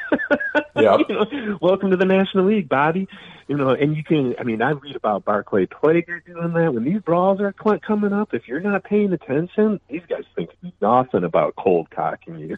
Well, yeah, and I think, and that's the one thing that I've I've ranted on this show hundreds of times about it. But it, it and and again, I think people try to put this. I like again younger. Well, I don't. Even, I keep saying younger fans. It, well, it's not just younger fans, but these people that have this idea of the code in their head Yes. and so they just look at like you said if they go back to the seven or whatever and Semenko or any guys like that it's like or even Dave Brown and stuff and it's like well they just jump people they were suck they just sucker punch people and it's like well no what they were doing was enforcing which is exactly what they were paid to do it's like th- there was none of this like hey bro do you want to have a tussle like you know exactly. it's like no Right, there's no butt tapping afterwards, No. and I'll see you on the golf course, and your ex girlfriend is my current girlfriend. Things Yeah, like and see, at, see at the MGM. yeah, exactly. And it's like, and I think people they they often for like, well, they don't understand. I've said this a bunch of times. I've even said on the forum a bunch of times. I said I've you people truly do not understand what the enforcer is because it's No. so far gone now and so far Right. even in the la- like I said I've said it on the show. I said I current like players don't know what what enforcing no, is. No, no, no, I don't even blame these guys because they didn't grow up. I mean, No. you know, when you think about like, okay, so who's the last? If you're a current player, who's the last enforcer you probably saw? Saw, and I haven't followed the game in years, but I'm thinking Shawn Thornton. You know, he's the last one that I kind of thought, and, and I thought he did it. Yeah. Well, first off, the enforcer, as you and I envision him, couldn't exist today. It just couldn't exist. I mean, because the enforcer that you and I think of, like I, I like Joey Kocur. I'm a big Wings fan, you know, but I don't. Begr- I'm like, man, if you didn't know Dave Semenko was coming for you that game after you just dropped John Jackson, like that's on you, dude. So like, I, I never have been like, well, you know, Semenko should have given him the warning, and they should. No, Kocur's head should have been on a swivel, and he should have had that stick out like a bayonet, or he should have been ready to go. You know, like, no, I like I said, uh, my Mount Rushmore of enforcers are guys that had the other team looking over their shoulder. I don't care if you're the world's greatest fighter. Like, I don't, I, I'm. I'm not a huge Nick Fotiu fan, you know, and part of that is like I don't need the showmanship. Get in there and do it. Yeah. know? Well, there, like I've always said, it, there's a man. diff- there's a difference between enforcing and fighting, Yes, and I think some absolutely, people can't make the make the distinction. It's like, oh no, there's Yeah. Like I said, when it came down to fighting, ah, McSorley was probably a better fighter than Semenko was. But it was like, Yeah, probably. I would yeah. say Semenko was probably. Well, now that I take that back, I might not even say. You know, it's it's a totally different fight. The longer it goes, the better Yeah. it is for Marty. Yeah. You know, I mean, Semenko right out of the hop is going to throw huge bombs, but then those what however many packs a day is going to catch up pretty quick. Yeah, but it's like both both those guys were not going to. Like that was the thing. It was there was no code. There was none of this. Like you said, the thing with Kocur. Well, it was it. I always say with this, I said this. It didn't just fall out of the sky. No, Like Semenko wasn't sitting on the bed. Boy, I better get a quick jump on him, or because Joey's got that big right. No, it had all. It had nothing. It had nothing to do with fighting Kocur until Kocur, like you said, beat up Don Jackson and set that met. And then it was like, all right, well, I got to get the momentum back for our team here, and that's why Semenko did what he did. Mar- he tells Marty in like '83 when Marty comes over from Pittsburgh. He says, you know, sometimes we got to remind them. Sometimes we must remind them. You know, Yeah. it is it is only like Semenko can do. He says over in the gravelly voice, Marty. Sometimes we got to remind them. And then he probably went out and you know threw Paul Baxter's head into the stands or whatever. Yeah, yeah, and I, and, I, and like you said, and I think and I think people don't understand No, that they they like they said they They just could. they look at this. No, no. Well, you have to have a square off, and right, it's you know, right. and it's like Marquess of Queensberry. yeah, and it's like well, that's a very right. like I always say that that's a really I think people get this like romantic look at fighting sometimes, and it's like you don't really understand what it really is. Like it's Right. become such a it's become such a um, for lack of a better term, I was saying it the other day. It's become a sideshow. Yeah, yep, I agree. You know, Yep. and I don't have a Mhm. problem with that. I mean, I- like I said, I'm an me guy. I, I like that shit. I don't care. But Right. at the same time, let's not confuse the two. And I think, and I think people do, and I think especially the younger, they look like you always. Oh, Probert and Rob Ray get all this shit. Oh, they weren't tied down, so they really weren't that. Probert really wasn't that good. Yeah. It's like, well, there was no rule Right, against right, it, right. and you keep talking No. like the other people in the league weren't allowed to do it. They were I allowed to do it too. that. You know, like well, you know what's fascinating because uh, again, I watched that in real time, and I'll bet you, Darren, if you go back there and you watch whatever the first twenty Probert fights, and it, and I don't even, I wouldn't even hazard a guess, but say the sweater comes up in half of those, I'll bet you in every one of those fights, Mickey, whomever it is, says like, "Oh, this bad news." We all grew up thinking like that the sweater came up, that was only a step away from getting it over your head, and then you're just going to get pummeled, you know. Yeah. So, you know, there weren't a lot of people. To me, it looks like it, it looks like Cochrane is like the earliest shedder. You know, in my mind, I mean, he looks like he's the earliest guy to just be like, "Fuck this, I'm out of it," and just get out and swing like a madman. I think Butch Bouchard did a little of, of getting out of the sweater too. He did the first of pulling the sweater over the guy's head. But I mean, yeah, at the same time, like back then, it was fifty fifty. Fans are looking at that like, is that a good thing that Probert's coming out of the sweater? Is it a bad thing? Yeah. And you know, I mean, I'm a I'm a huge Probert fan, but it's like for me, Ray is like, ah, that's silly, you know. Yeah. and if it's the other way around, I'm probably like, what? It's no different. It's all on the same spectrum. But in my mind, like, I mean, Nilan talks about all the time. He's like, you've got to fight Dave Brown in that brawl. Brownie's got nothing for him to hold on to. Yeah. you know? Like, it's a huge difference. It's a huge difference. But again, like you said, it, like everybody else could have done the same thing. They all could have done Yeah. the same thing. And everybody, Brett's not on there very often anymore, but Brett Cover used to post all those sweaters that were altered. And the guy that does like the the minor league thing, the drop your gloves minor league thing, like that guy's got like all these guys are cutting their sleeves. I got a clipping I got a clipping that I should share with you where Dave Brown wears three different sweaters one game, like three different jerseys like not three different like three different numbers. Like he's number twenty one, number nineteen, and like thirty five. And because every every jersey's something he's altered and the game it gets like thrown out. You know, and I mean it was like, yeah. So Right. Is Dave Brown, is, do we take points off of Dave Brown because he shortened the length of his sleeve? Or do we just say, like, man, that's gamesmanship? And you know what the Raiders said on the way out the door? Like, if you're not cheating, you're not trying. Number two, see number one. You know? exactly. Yeah. Yeah. I mean, you know, the other thing, too, that people just can't understand is, like, you're taking food off people's table. Like, if you're, Yeah. if, you, if you get beat once, I mean, John Hilworth, like, look at that guy. Like, he's, he's a bad dude. He's fighting all these guys in the minors. He's doing great. He comes up and he just gets manhandled by Behn Wilson, who's doing that.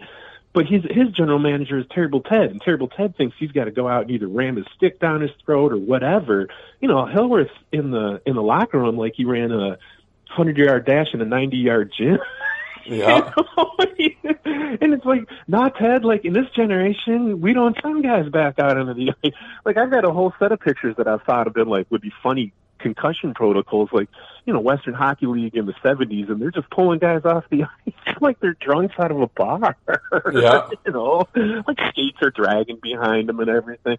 People have no idea how violent it was because the game was so regional and just not televised. And you know, when when it started to grow and get bigger, and it wanted Gary wanted to attract the soccer moms, like you just couldn't have that. You couldn't have guys breaking sticks over other guys' heads. You couldn't have them jumping into the penalty box.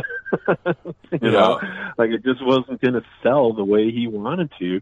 And eventually, like it just became like it wasn't a part of the like. You know, I think where fighting is now, to me, it looks like where it was in the original six days. Like it's all kind of a spectrum. Like you know, there just weren't massive amounts of fights like that. Like you're looking at, I, I don't remember, but I thought a couple years ago it looked like Evander Kane led the league maybe a couple years in a row with like 150 penalty minutes. And I'm like, man, you know, Glen Cochrane had that by 15, 18 games. yeah.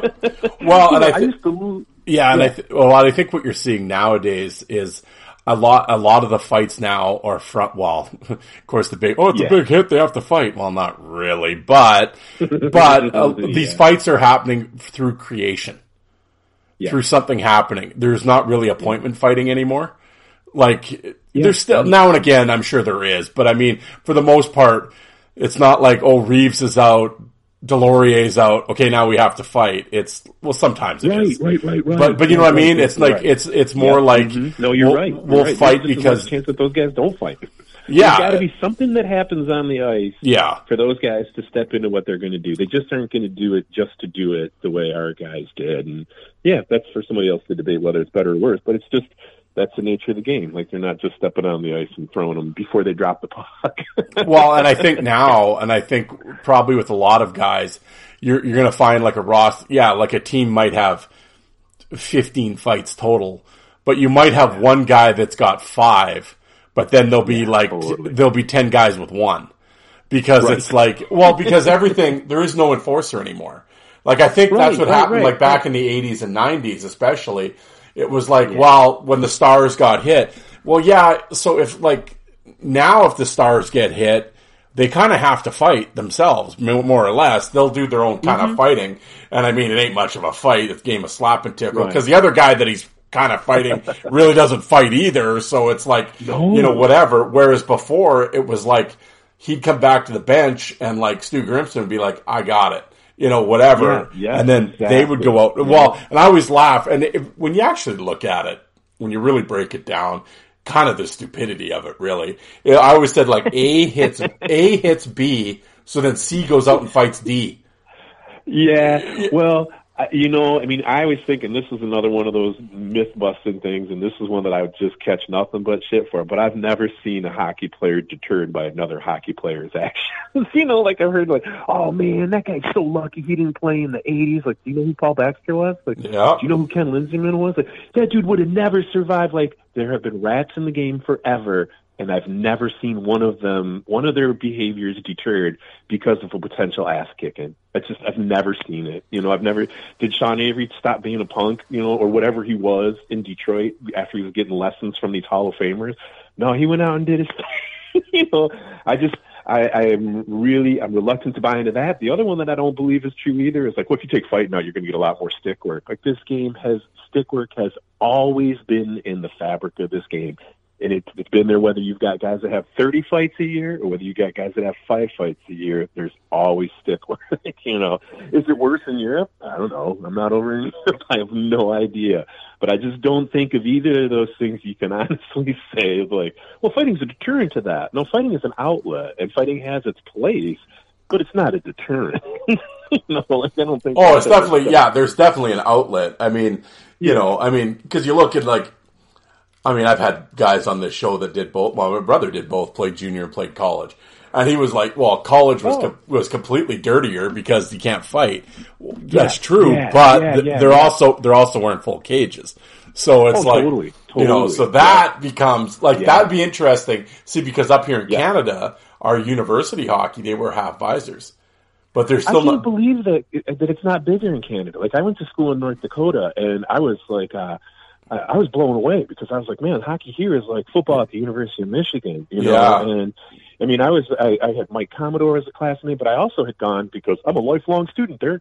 I had like Dean Jackson, Dixon Ward. I was friends with Greg Johnson. Like those guys were so accessible and so nice back then. I mean, you had a campus of ten thousand people. But I'll tell you what, man, when the Red River Valley, when the when the war with Minnesota came on, I still watch college hockey because it's the only hockey that I see that actually has that vitriol and hate. You know, Yeah. like, where they actually hate each other, you know, and, and I'm not pretending like there's heavyweights coming out of there. But you know, when I, there there were big brawls, there were fights, and I think you're right. I absolutely. Well, I mean, you can look back and see research and, and look back in the '80s, like the helmets coming along, and you got guys are like, you know what?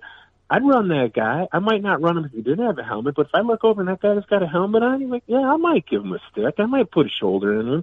They all to a person were like, this is a dangerous slope. When you start gearing people up and protecting them to the point that they can't be hurt, like then you're going to have these buzzsaws all over the ice that aren't worried about anything. And I think you and I saw like there was a decade that when you and I, in the 80s when I started, 70s and 80s when I started really getting into it, stretchering wasn't a verb. I never saw anybody get stretchered off the ice. And then it seemed like in 2000 it was like every other night somebody's career was being ended because they were being blindsided by somebody else. You know, and, and like there was plenty of guys in the league doing fight, and that wasn't stopping anybody. But it was like, man, these guys are just so protected right now that they think they're impervious to pain. And, and like you said, like I played with a, a mask for a while before I realized, like, man, it doesn't matter how quick I think I am. There's deflections and sticks out here, and I don't have the type of cash that I can pay for a full set of teeth now. Yeah.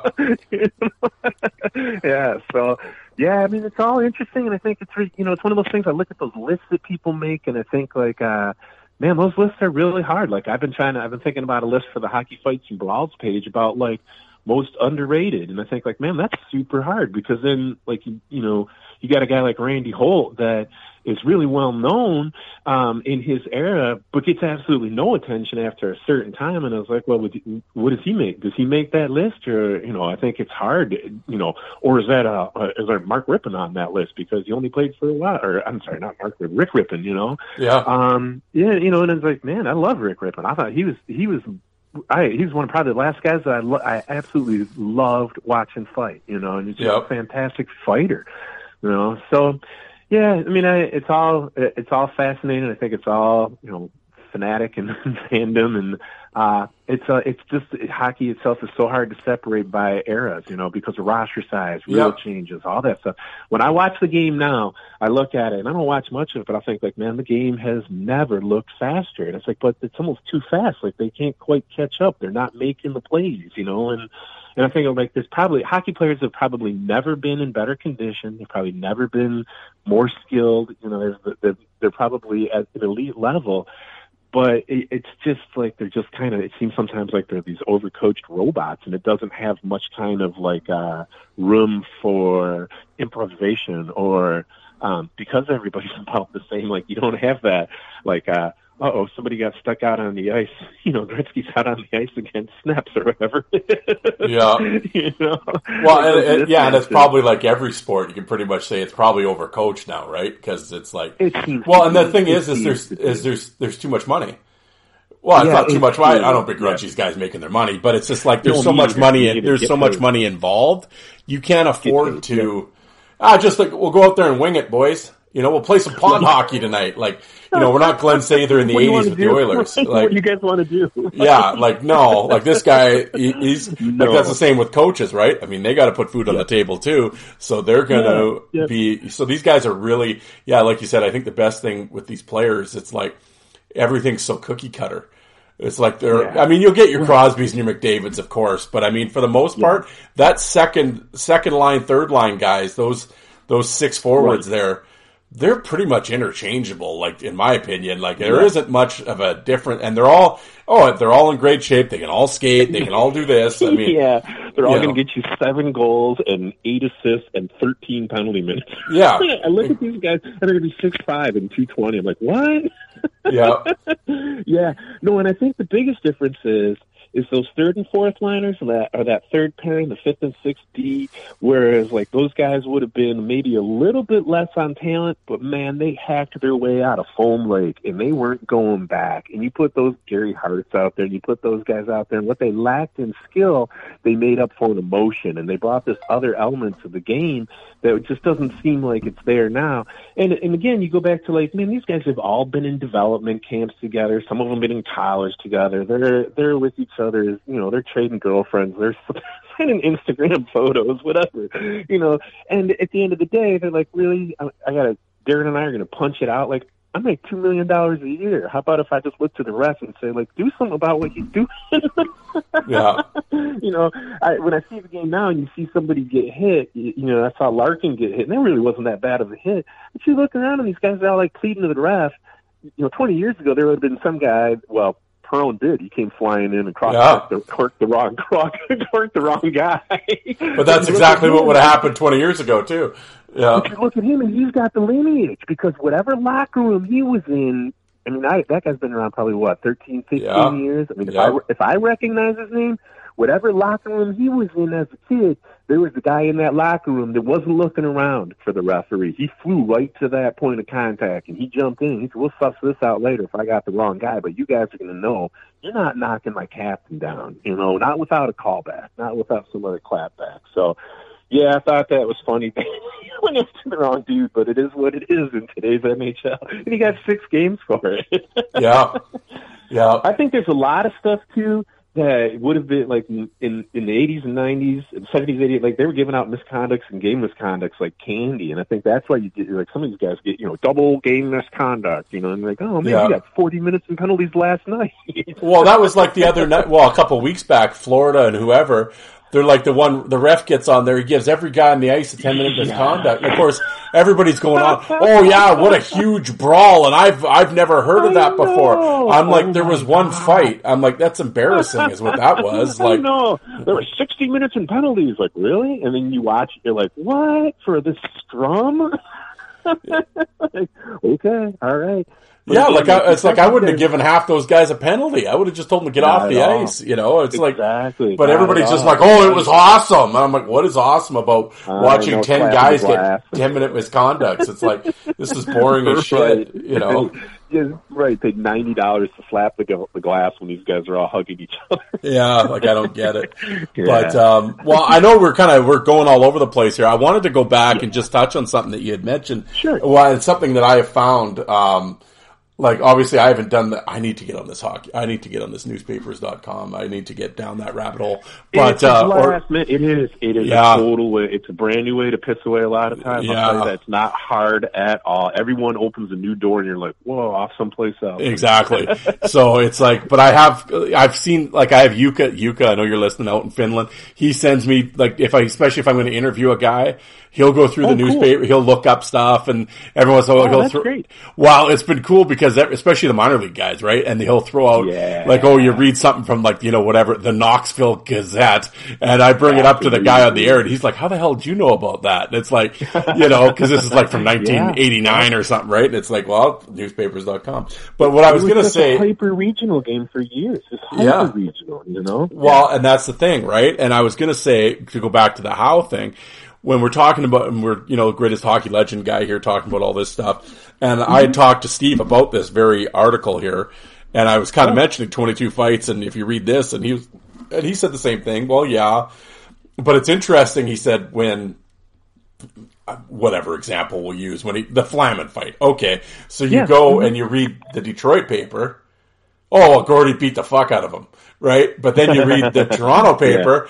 Oh, Fern manhandled him, right? It's like, well, mm-hmm. okay. So, like you said, there, it's like anything in life, right? It's like the truth is probably somewhere in the middle, and you're, and that and that's the thing. Mm-hmm. Even if you go back, well, I went back and on newspaper, and I, I did the research. Well, you did, but it's like You did part of the research. Right, yeah, and it's like all you and like you said, all you can rely on. You're relying on the guy that rode on the train back with to Detroit with Gordie. And Right. you know, so it's like, Right. wow, so it's his writes- description. He's writing like, "Oh, slamming kick Gordie's ass up and down the ice." You think he's going to get a quote from Gordie the next game? Exactly. Oh so God. there, but you know, there's not a lot of those. There's not a lot of those. Like, well, that's what I was going to ask. Like, did you find, like, if you looked No. at both papers, did they somewhat match? Like, cause Steve was kind of saying they Yeah. pretty much matched up pretty good They in do. terms of the description. They really do. They really do. I mean, there's some different phrasing. I got into it with somebody a couple weeks ago that was talking about like, well, Barclay Plager beat him up, and I, and I said, no, he didn't, you know. And then I said, like, this is what happened, and they said, well, he let him, uh, he helped him up. I said, no, he like you can look at different newspaper references, and they all say that he let Gordie up. I said, but you didn't help him up. And I said, and there's a difference between letting somebody up and helping somebody up. I said, but let, you can definitely see in the dispatch that, like, yeah, they they tussled, and Barclay Plager, for whatever reason, let Gordie Howe up. And in one paper, Barclay Plager fires off a couple shots. In the other paper, Gordie Howe fires off a cou- they both fire off shots, but Gordie Howe's shots stop Plager and he decides he doesn't want anymore. So, you know, I mean, yeah, like you said, and you, you you do it enough and you look and you're like, all right, so the crux is like this was a fight, and you know, there's no instant replay. Like the guys who are watching it have to go off what they're seeing, and I'm Yeah. thinking about like games that I saw, and and you know, I think in, you got to factor in like some of it's just an unreliable narrator. Like there's the human element, and you know, I, I think sometimes about like. uh when I'm watching, I think it's the, the famous one is like uh, Probert fighting Dave Manson, and he's oh, and Mickey just loses it. Oh, he knocked him down, you know. And then you watch in the replay, it's like, oh, he actually never touched him. Yeah. you know, like Manson lost his footing, but then you don't have that replay. And then all of a sudden, you know, like, well, remember I saw I saw Probert just knock Dave Manson out. Like, yeah, you know, what I mean, like, so some of these guys, they got it. They're going off these things, and they're up in gondolas. I mean, they got good perches, but it's not like they can go back and watch the film. It's not like the television. We're going to replay it at eleven. You know, the game will be replayed at eleven. I, uh, you know, I'm. By the, we were watching the famous the the Avs versus the Red Wings, March twenty seventh, 1996. And we're watching that in the bar. By the time the game's over, like they're starting to replay it at 10, and we're all staying there again. Woo! You know, like we're watching it again. And but there was nothing like that. So no, I haven't found a whole lot of glaring what I would call homerism. You know, I always think it's funny when people give Turk shit about his Boston home club. Like, who do you think's cutting checks for this dude? You think he's going to be talking about like, oh, that was a fair fight? Yeah. Where the bunch like, no, man, he's a homer. Like they're all homers. A big whistle. All those guys are homers. Like because they're riding, they're get, they're riding on that gravy train. You know, I don't see too many glaring instances. I was talking to, to Nick Mara about one that I had seen recently. It didn't have to do with Gordie Howe, but it was about Battleship Kelly. And in the Atlanta paper, he's fighting Pat Quinn, and in the Atlanta paper, they give it to Pat Quinn, and then in the Pittsburgh paper, of course, it's Kelly's victory. And said, you don't see this too often, but this is pretty glaring. And you know, they, like these guys also wrote these things. They were under the impression that at best it ends up on microfiche in some nerd's library, but there's no way there's going to be some nerd 50 years later like me geeking out at one in the morning reading it on a personal computer. You know, they're writing this shit and they're not expecting anybody's going to verify anything or they're going to look into anything. Like it's done. It's it's written and it's off into the ether after that. You know. Yeah. So, well, and all with a and they're and they're writing it for Pittsburgh's fans. I'm the Pittsburgh Yeah, reporter. exactly. That's who's going to be reading it. The people of Pittsburgh. You got it. So it's not like Exactly. You it's not it. like somebody out in Detroit's going to start yelling, "Oh bullshit! I was there." Like Right, no, right, they won't even know it existed, right? So Right. Well, I happen to subscribe to the Pittsburgh Gazette. That's not what happened. Exactly, right? like that. yeah. No. So the so Yeah. the hometown f- fans read it. Now, yeah, see our guy kicked his ass. Battleship Absolutely. anchors away, right? Like Absolutely. you know. So then for the rest of that guy's life. All of a sudden, he gets on the fried chicken message board of the hockeyfights.com. Yeah, the one night Battleship Kelly. Oh, he beat the shit out of Pat Quinn. Yeah. Well, how do you know? I know because my dad told me, you know, or whatever. Well, dad read it in the paper Yeah. on the way to work, right? You know, so it's like, well, Yeah. did he? I guess, you know, according to that writer, he did. But funny, we talked to the guy down in Atlanta. You know, it's just like, so, Yeah. You know, and that's you just thi- take it all for yeah, Yeah. You take it all with a grain of salt, and you just and again, you you like this is the what you have that's available. It's uh, you know, it, it, there is no absolute truth. You just got to take a look at it and kind of make up your own mind and piece it together with what's available out there.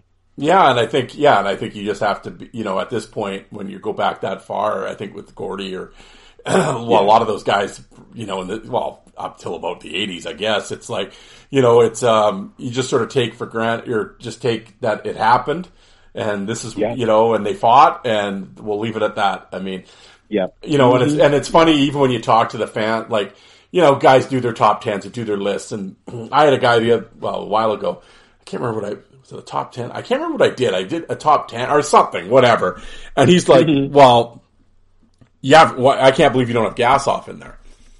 And I was like, well, and he goes, do you know how tough Bob Gassoff was? And I'm like, I don't. I've heard, I've I wish, read. I really wish I did. Yeah, I said, know. like, what is there? Literally, what three videos of him? Like, I I, said, know. but I said to him, I said, well, I'm looking at your profile. I said, you're younger than I am. So how do you know Bob Gassoff was so My great, dad, right? my Well, exactly. dad, His dad told. yeah. Well, yeah, but I also know you live in Swift Current. So where were you seeing Bob Gassoff fight? oh, well, my dad back in the day right, went to right. Medicine Hat Tiger games and he saw Gassoff fighting junior. Okay, well, Yeah, that doesn't translate. before we even got there. Well, yeah, and I'm like, well, I saw a million fights in Saskatoon going to junior games in the '90s. I can tell you what I think I saw, but I'm sure if I went back and saw the game tape or, or actually saw the fight, Yep. I'd be like, wow, man, you know, Wade Belak didn't beat that guy as mad as I thought he did back in the day, right? But it's Totally, like, yeah. so I'm like, it's Aaron, really I- hard. Like, I when- just looked at some ticket stubs this week. I just found some ticket stubs, and I found one from uh, the Wings versus the Oilers in '87. And I went back and looked at it, and there's a game like Kocur and Messier sort of get into it, but then there was uh, Kocur, Kocur and McClelland fight, and McClelland's head gets bloodied when they hit the ice. But when we were in the crowd, we all thought Kocur, and we wanted, and that's the other thing, like we wanted to believe that Kocur did it, Yeah. so it was easy to believe that he did, you know. But Yeah. I went back and I was looking at these ticket stubs, and I was like, man, I don't remember, I don't remember anything about this game. No, And I'm exactly. supposed to be like, oh, I remember that. I remember that. I remember you totally. Yeah, you did this, this, this, and this. Like, man, I don't remember what I. Yeah, exactly. No. Well, that, I, I've brought this up a couple times. It always cracked me up, like going back to the old fight message boards, the fried chicken days. You'd have these guys, oh, right, describe blow for blow a fight they saw in 74 at MSG. And I always noticed, though, their guys seem to win all the time in their recollections as Yeah. well. Yeah. Like, oh, Fotiu, oh, he grabbed me through two rights, then he switched up and threw a left-handed hook. And it's like, really? Like, you know, meanwhile, somebody else is looking up and it's like, uh, what game? I, I can't even find that fight Yeah. in the box score. Like, what are you talking about? it. You know, and Yeah, it's just like, Yep. well, because there was no, there was no back, especially, well, back in the fright, like in 2000, there was no newspapers.com, but if you went to the library maybe and looked it up, but I mean, no one Right. was, no one was really like doing that. Yeah, like no up. one was really doing that. So it's like, well, everybody just took, oh, this guy's a respected poster. He wouldn't lie. Well, it's not about lying, but it's more just No. because, like you said, fallibility and like what we want to see, and we're, Yeah. and we're more inclined to believe these things. Well, I And said, yeah, like, I said- I mean, like I love Wendel Clark, but I see people on the boards like he had, you know, ninety-seven knockouts. Like, come on, some of Yeah. these knockouts are like guys that, like you guys are pretty generous with the TKO calls. you Yeah. Well, I was giving Chris the other day shit for that. He was talking about when Clark dropped Neely. I'm like, well, Neely's got his gloves still on. I'm like, I mean, I get, I guess he did, but it's like, I, I don't know if I'd be. Oh. I love that. I don't My know if I'd be- quick. Your guy was a jumper. My guy, he's just quick. Your guy's a jumper. Exactly. Yeah, I'm like, I don't know if I'd be trumpeting that as a TKO, but I'm like, all right, you know, whatever. Yeah. But yeah, yeah. I love those pictures where a guy's landing a punch and the other guy's glove is just at his wrist or just dangling or something. Yeah. Like, really? We're gonna call this like it is what it is, but I'm not gonna pretend like, man, he, he dropped him. Like, well, he got a he got a free shot. well, it's amazing. I mean, not just, I mean, you could put up a fight video and you'll get 10 different calls. And it's like I the know. video's right here. Like, are you not watching? Like these guys What are you will just? Yeah. And I'm watching? Yeah. this video, Yeah. and it's mm-hmm. like, all right, I have no idea. Like, it's amazing to me what people see, and it's like, I it's- know. It, See what you want to see. Oh, it's like a man. It's a study into human, uh, the human psyche. It's like Yeah. Mm-hmm. you know, it's like it's literally yeah, it's like a social experiment. It's like I'm going to put this up, and yeah, if you're from Philly, the flyer guy won, and it's like, or if you're from Boston, Yeah. you know, and it's like wow, you know, and it's yeah, just I mean, I think it, like nine out of ten of my posts, or nine point nine, if my posts on hockey fights, all I'm saying is like Stephen Darren fought December 14th, 2024, you know, at the Spectrum, and that's it. And then it just goes off from there. I remember that fight. Steve dropped Darren, like, you're an idiot. Darren had his head over his shoulder over, like, whatever. Like, Yep. it goes off. Like, what do you get? Oh, Yeah, okay. Steve wasn't tied down and he jumped him, you know. So that you know, so it's Right, like, all right, you know, it's just yeah, it's amazing, and it's, but No. yeah, one of the things I think is super cool about this is, and to kind of go back to, is like, uh, like a guy like Steve Ream is just kind of in the vanguard. Like there just isn't any. There's what is that guy's name? He's like a hockey historian, like Paul Patskou or something like that. I see him on some of these pages, and he just looks like he's the guy that everybody goes to as like he's the hockey fight, you know, guru, and, and he's older than you and I, and he has access to players. And I posted a picture of Dick Duff getting pushed into a penalty box. Like that's Harry Howell. I asked him one time, and he said, "I know, I pushed him then." But, and you know, in my mind, I'm like. Cool story, bro. But like, Yeah. Howe the hell do I know if that happened or not? well, that's I was gonna say when we were talking about the Howe thing. I mean, somebody Yeah. back on one of the fight sites actually sat down with Fern Flaman and talked to him.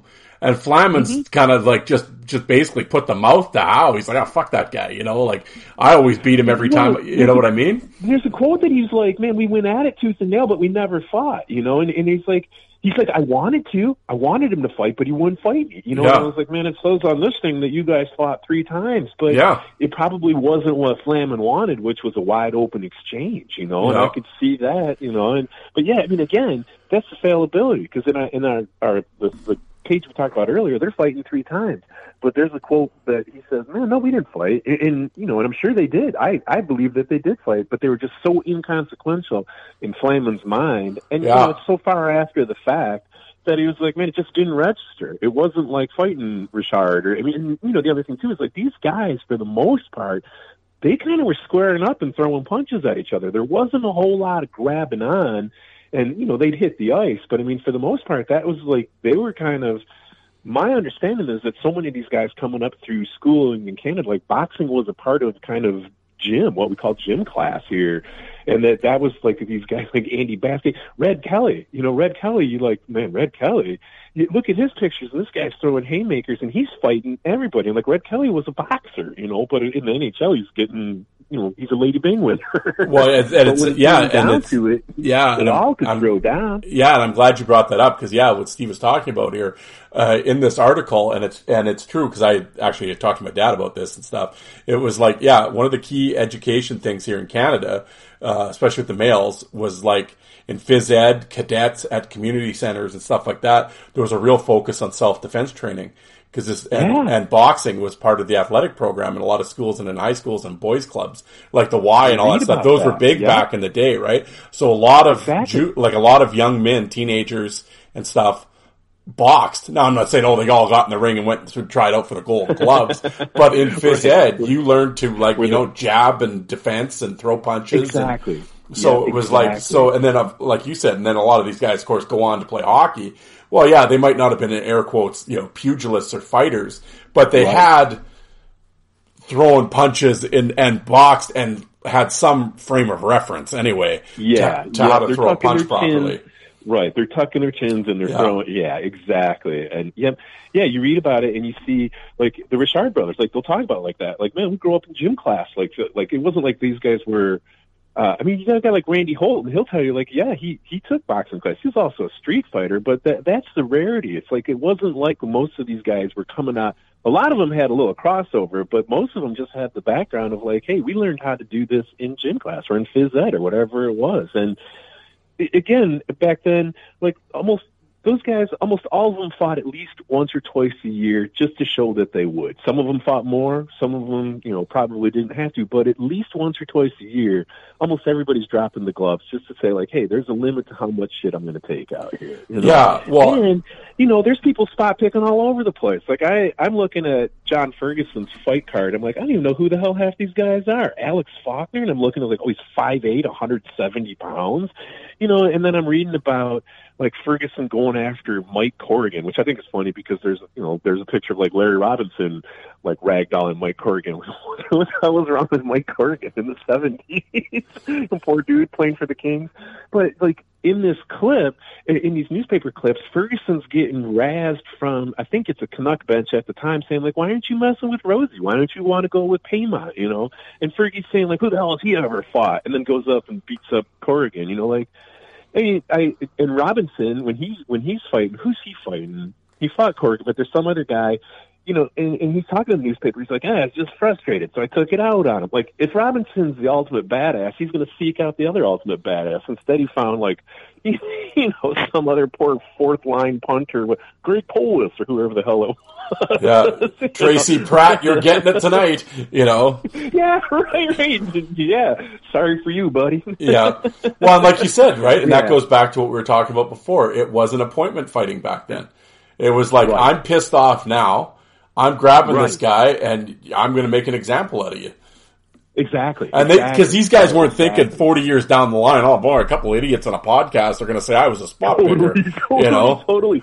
Right, right, right. You know, and and I think there's also like there's it's fascinating when television gets introduced because like players will say like, man, you used to get your ass kicked on the regular and be like, no big deal. But now you're like, man, I don't want this being broadcast back to Timmins or wherever the hell it's going. my whole everybody's in the bar and my dad's sitting there watching it like, oh, good, good show, Steve.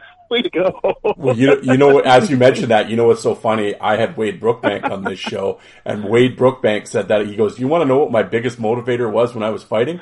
All my friends can watch YouTube, and it's forever on, and it's forever. My fights Oh, are forever yeah. on YouTube, right?"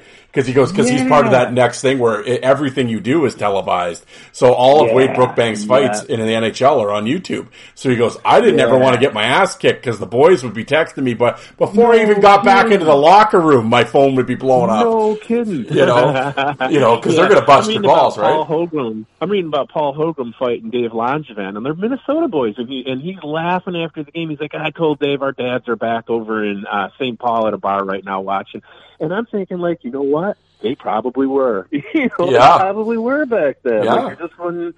Yeah, I mean, it just wasn't. I remember I went to Winnipeg and was visiting friends there one time, and this was in the late er, or the early '90s. And the guy said, "Oh, you're from Detroit?" And I said, "Yeah." He said, "We got highlights," and I was like, "What the hell?" Like he, they had a satellite dish, and they were beaming in Detroit, you know, in Winnipeg. And he was talking about like he was using one of the Detroit uh newscasters um uh like catchphrases, you know, and like and I was like, man, this whole there's the I love to think about uh, like those early days of like I don't know how far back you go or if you were even a taper of like, man, we were taping stuff off the television and then we were getting a VCR. Oh, yeah. like renting a VCR to put that on top and taping that off of there. And you know, I talked a little bit to Vince Carroll, Vin Diggity, because uh, he and I are buds, and he's just been doing this for years. And he he's a kid that was living out in Arizona, and his dad, I think he's an East Coast kid originally, but then his dad, when they move out to Arizona, was like, man, I missed the Bruins game. We're getting a satellite dish. So Vince has been taping games for years, you know, and. Uh, I got the same games everybody else does because I could only just get Channel Nine or whatever the wings were. know, I, I don't think I've got anything unique, but um, it was still just a different time, and it just wasn't. It wasn't something that was like readily available. I, you know, I used to. I, I think about like hockey voting for awards, and like, so you're telling me like the writers in Winnipeg are are watching the guys on the East Coast, or the writers in Winnipeg are watching the guys on the East Coast, but you know that the writers in Boston aren't watching the guys in Winnipeg. Not- No. they don't care about it. Well, that's the amazing thing. Like even in the '80s and '90s, like when we talk about, because I mean we're fight guys, right? So with our fight tapes Yeah, and everything yeah. else, there's shit all for Winnipeg and Vancouver footage. Yeah, There was yeah, nothing because know. I, can remember when I grown up here in Western Canada. I mean, the only th- we didn't have a dish. The only thing we got was Hockey Night in Canada, and this was in the Yep. '80s. So in the early, the Yep. fir- there was two games. Well, three games. Yep. You'd get the you'd get the Canadiens on the French channel, or, Oh, and yeah, then you'd get the Leafs. The early game was Toronto, and then the late game was the Oilers because it was the '80s Oilers with Gretzky. So they were always going to be Yeah. on. So if the Oilers played Vancouver as part of the Smythe, you saw them then, or in Winnipeg because the Gretzky Howard Yeah. Chuck that whatever. But I mean, it wasn't oh hockey night in Canada, Winnipeg versus Vancouver. No, that that wasn't Right. hap- that wasn't happening. It was Edmonton No. or Battle of Alberta, and of course back Yeah, then yeah. less teams, so they're going to schedule it. Oh, who's our marquee game Saturday night on Hockey Night in Canada? Well, it's going to be Calgary Edmonton. Yep. Mhm. So I don't Yeah, remember watching Vancouver very much, or I. All the only time again what we ever did was when you know we visited my grandma in Vancouver. Then we saw the Canucks. Yeah. So all you had to hope for back then for the tape traders, or it's like you just hoped there was a guy in Vancouver. Well, I know Tony was out there. Tony. I mean, you just hoped Yeah, that there was totally. someone recording uh, Canuck stuff, or in Winnipeg Yeah. getting the Jets. Because other than that, no one's seeing this stuff. You know, Right, right. It was such a yeah, like we said, we go keep going. It was like so hyper regional, and Yeah. yeah, I remember you know getting my first fight tape and having it not be just Detroit or Hockey Night in Canada, and being like, holy cow! Like there's people out there that are just just have access to different stuff. And you know, first year I lived in North Dakota, I I didn't know this, but they were um you know they got like some Minnesota sports station, so I watched all of that uh the the year that the Stars made their run to the you know their miracle run to the Cup Finals. But really, I'm watching Basil and Shane McRae or Shane Churla, and you know I was a Basil fan from the Battle of Quebec because I liked Quebec, and I was bummed out when the Wings traded him. But I'm like, man, these two are like I didn't, I wouldn't have known, I wouldn't have had near the appreciation for Chainsaw if I hadn't got to see him almost every night in Yeah. Minnesota. You know, Yeah. like I would have known, like, oh man, that guy can scrap because he was one of the first guys on one of those fight tapes. You know, him fighting uh, McGuire. Yeah. You know, but then later on, I'm like, man, both these guys, and McRae's become a guy that you can put out there on a regular shift. So, and that was like, well, I was, I thought I was in hog heaven because, like, man, I know my guys back in Detroit are taping Wings games. Like, I'm getting this stuff, and I'm getting the, you know, the Minnesota Sports Network or whatever. And yeah, yeah, ESPN used to have a game on, and it would be like the weirdest time and the weirdest hours, and it'd pop up on Saturday. USA Network used to have a game, but it'd be like you'd literally have to like trip across these things. Like it wouldn't be something that you would know. It would just be like, oh, I guess it's on. You know. So, Well, and the, Yeah. the thing that always used to get us mad, especially here, like in Saskatoon, which is really bizarre, is uh, for ca- we had Detroit cable. So, Oh, wow. so we would get the W or the the the Detroit Tigers baseball games. Yeah. We'd get all their home games because uh, growing up when I was like ten years old, like Lance Parrish was like my favorite guy. I love Lance Parrish, Awesome. Well, the Roar of '84, man, right? So, that's oh, my we team, man. Those are my team. yeah, I had a Tigers hat and everything. They were my team because Right I was on. oh, I was nine years old. Roar of '84, Lou and Kirk Gibson and Trammell and shit. Ah, Daryl Evans, great. like yeah, I but I love it. I love it. but come the winter, they didn't have Red Wings games on. So, No, so we never no, saw. Probert and Co, which pissed. Oh, we all wanted to see. Well, I mean, Night Camp when they played Toronto, then you would see. Well, more Yeah. Kocur early on for us because, of course, he was a Saskatoon Blade, so we knew Yeah, him, yeah. we knew him from going on. We didn't. I didn't know who Mm-hmm. Probert was because he was an OHL guy, and again, no internet He back wasn't making any waves. He wasn't making any waves. He wasn't like uh there was uh, he didn't come with any heralded rep out of juniors as being some like massive destroyer of men. Like he had you know he had a couple of high profile fights with Baumgartner in the Memorial Cup Yeah. finals and the but no, I mean it wasn't like he was laying people out left and right. You know, nobody nobody knew what we were getting with him really when he came into camp. Robert Probert. Yeah, yeah. How do you do that to your kid, man? Robert Probert. That's, I know. That's a rough handle. Just a le- you're a letter away from being Probert Probert. Yeah, you know, especially if your handwriting's bad. You know, yeah. totally right. you know Right, so we didn't really see pro well at that time too when he first came i was like 11 12 years old so it was it was more like into that grade 7 grade 8 grade 9 into high school kind of that late mm-hmm. 80 early ni- 1990 well, all of a sudden it's like you start because we'd get high like news sports channel uh, you know at 11 o'clock and again Yep. you saw the clark probert fights and again going wendel from saskatoon here it's like holy shit this guy kind of like manhandled our guy wendel you know and it's like so you Right. started reading That about this. Yeah. well, and you start reading about this Bob Probert in Detroit, like this guy's the baddest dude, right? So then it's like, okay, well, I got to start getting some fight tapes or something with this guy. So I always tell the, of course, the first fight tape I ever got was the Bruise Brothers, Probert and Kocur, right? Yeah. So, and then it was like, Yeah. holy shit, right? It was like the, I mean, I knew who Kocur was, but it was like, you know, again, but it wasn't Yeah. like we were seeing all his NHL stuff. Right, Again, if it was on. Hockey Night in Canada, you did, like, whatever, but it was like, other than that, not really. And they'd show some fights on the news every once in a while, but it was like Yeah. two or three punches. It wasn't like they were showing the whole thing. You yeah, know? yeah, you know, rough night at the Joe or whatever, and you'd get a six second clip or whatever. Like, Yeah, for yeah. sure. Very, very seldom did they put up the whole thing. So it was like, okay, you got a, you got a taste of it. It wasn't until I really started, like, well, ended up finding a friend of a cousin or whatever started like, oh, here you should check these out, and they were like actual fight tapes, and you start putting Yeah. those in, and they were two hours of like like everybody, right? So it was like, holy shit! Yeah. Now I'm actually seeing like McSorley out in L.A. and Kocur and Probert right. Mm-hmm. and and like and then you start getting older stuff. Then you start making trades, and it's like. Yeah. Oh, I'm hearing who's this Glen Cochrane, right? It's like, oh yeah, you know, and then Yeah. oh, and then you start getting some guy.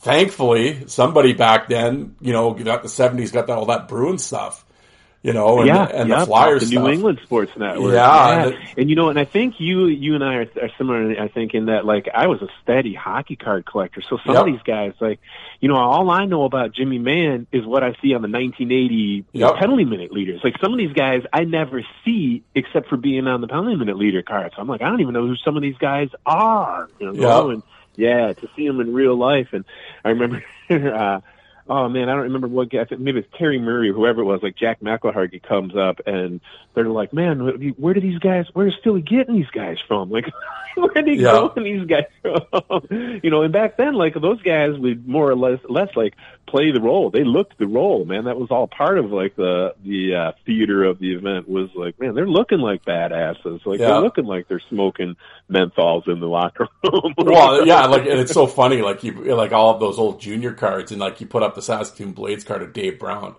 Well, he looks like he's 28, you know, and it's like, but now you put up the Saskatoon Blades cards, these kids look like they're 14, you know. I know, I know, man, I know. It's wild.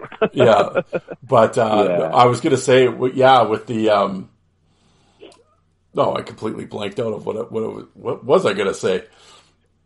Hockey cards or Yeah, I know, it was something with it was something with footage. Well, it was just like, like you said, yeah, it was like you didn't see any. Well, the only time you ever kind of really got, like you said, with the hockey cards, looking at those, or at the end of the year, you got the Hockey News annual. And they had all the stats Yep. from the minors and the NHL, all the final stats. You Yeah. read through it, and it's like, you know, Kevin Evans, six hundred and forty-eight penalty. Oh Who is this gosh, person? You'd look at that and you'd be like, "How the hell do you even do that? How is Yeah. that even possible?" Like the minor league stuff was actually the, even the more bizarre to me because now these oh, guys Oh, are yeah, putting up yeah. 500 minutes and it's like where where is Mus- Right. where's Muskegon? you know, I don't know what Yeah, that is. Totally, totally. Yeah. And then I, you know, and I am, I'm a Michigan kid, and now I'm like, man, these guys will go to war. Like Michigan, I'm like Muskegon versus Port Huron, you know, in a home and away series, and and like, man, I was, I have no, I had no idea of like what kind of wars those were at that level, at that tier, you know, on Friday and Saturday nights with these guys riding the bus, Kevin Kerr with these guys riding the buses Yeah. for years and just going to war. I loved looking and like I loved in those annuals or whatever it was. You, you'd be like Paul Higgins, 19 games, like 120 minutes. You know, like he wouldn't even play enough that you actually know who he was. You're like, what the hell? Ha- how did that happen? You're like, and Paul Higgins has got to have like the highest games to bench clearing brawl ratio of anybody that ever played. Well, it was funny, yeah, because he was on a list that I did the other day with the lead or whatever, and I'm like, Oh, I don't no even, kidding. and I'm like, I don't know who that is. Like, I'm like, I've heard the name, Oh, but I, yeah. but I kind of, Oh, I did, well, I didn't know the myth, or the not the myth, but the stories yeah, behind oh, it. Yeah, there's so much. Yeah, oh yeah, my buddy please, Nate yeah. sent me this thing, and he's like, "Oh yeah," he's like this teenager, this cre- and he's sending me like news clips of like, Yeah. "Oh yeah," like this mm-hmm. guy was just like insane, right? And just Absolutely, absolutely. And he was like one of those last guys. And here's the thing, Darren. Like, think about like how many of those guys populate the minor leagues. Like how many of those Yeah. guys didn't quite make it to the to the show or to the national league, but they're out there doing that at that minor league level. You get a guy like Daniel Shank. You remember him? He was Oh, like yeah. a wing for a couple of years, and you're like, how does he get 257 minutes? you know, and then he's getting 400 minutes in San Diego in the IHL or whatever. Like, Yeah. it's just like crazy to think about and you watch that stuff and you're like oh yeah that that couldn't exist today like there's no way that No. you could have that sport exist like that today where people would just yeah where they would put up where they would accept that like it's just it's too far removed from those kind of bench clearing brawl days where you could poleaxe somebody or whatever it was it's not in the fabric of the game so much anymore so that when it does happen like you said with whatever ridiculousness list that was last week i think ottawa and florida like oh my god they all got he handed out 60 minutes in penalties like yeah for about 10 minutes of actual penalties Oh yeah, like I always say when I go to work and there's a couple, we got a couple 19, 20 year old young guys working. oh, and they just think like this was just like, oh, it's just mayhem. And I'm Yep, like, are you blood serious? Like, oh yeah, it's like, come on, you guys. Like, so I'll show them some stuff on YouTube, and like their jaws hit the table. Like they can't, they can't wrap their minds around not only guys fighting like that, but just like the the amount of fights. Like I'm like, oh yeah, this guy had like 30 fights one year, and they're just looking at you like.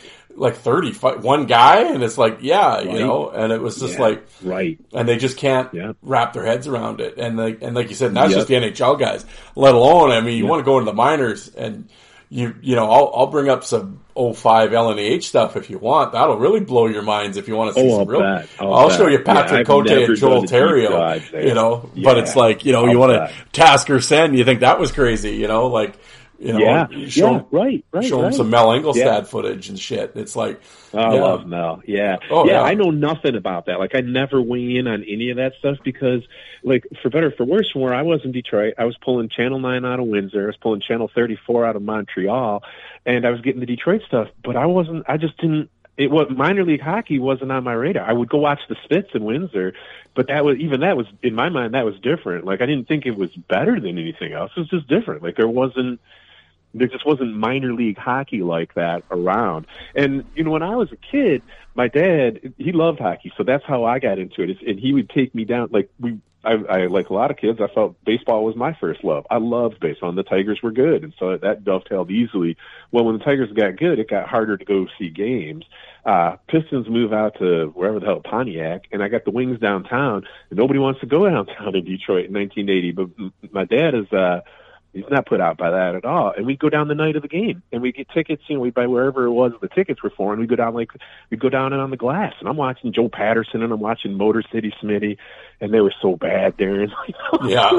so bad. Barry Melrose, like I got Barry like I knew Barry Melrose as like yeah, he's the Wings enforcer. Like, oh no, Jim Korn or Willie Huber, who makes Uwe Krupp look like Gladiator. You know, like, oh man, um, they were just bad. And I tell people all the time, like, yeah, when Yzerman got drafted, that was a big deal. But you got to understand, it was Probert and Kocur just as much, if not more, that was putting butts in the seat. Like Ilitch was giving out a car a night, you know, and we would go down there. I talked to my friend about it all the time. Like we would go down there and we'd each have our own row.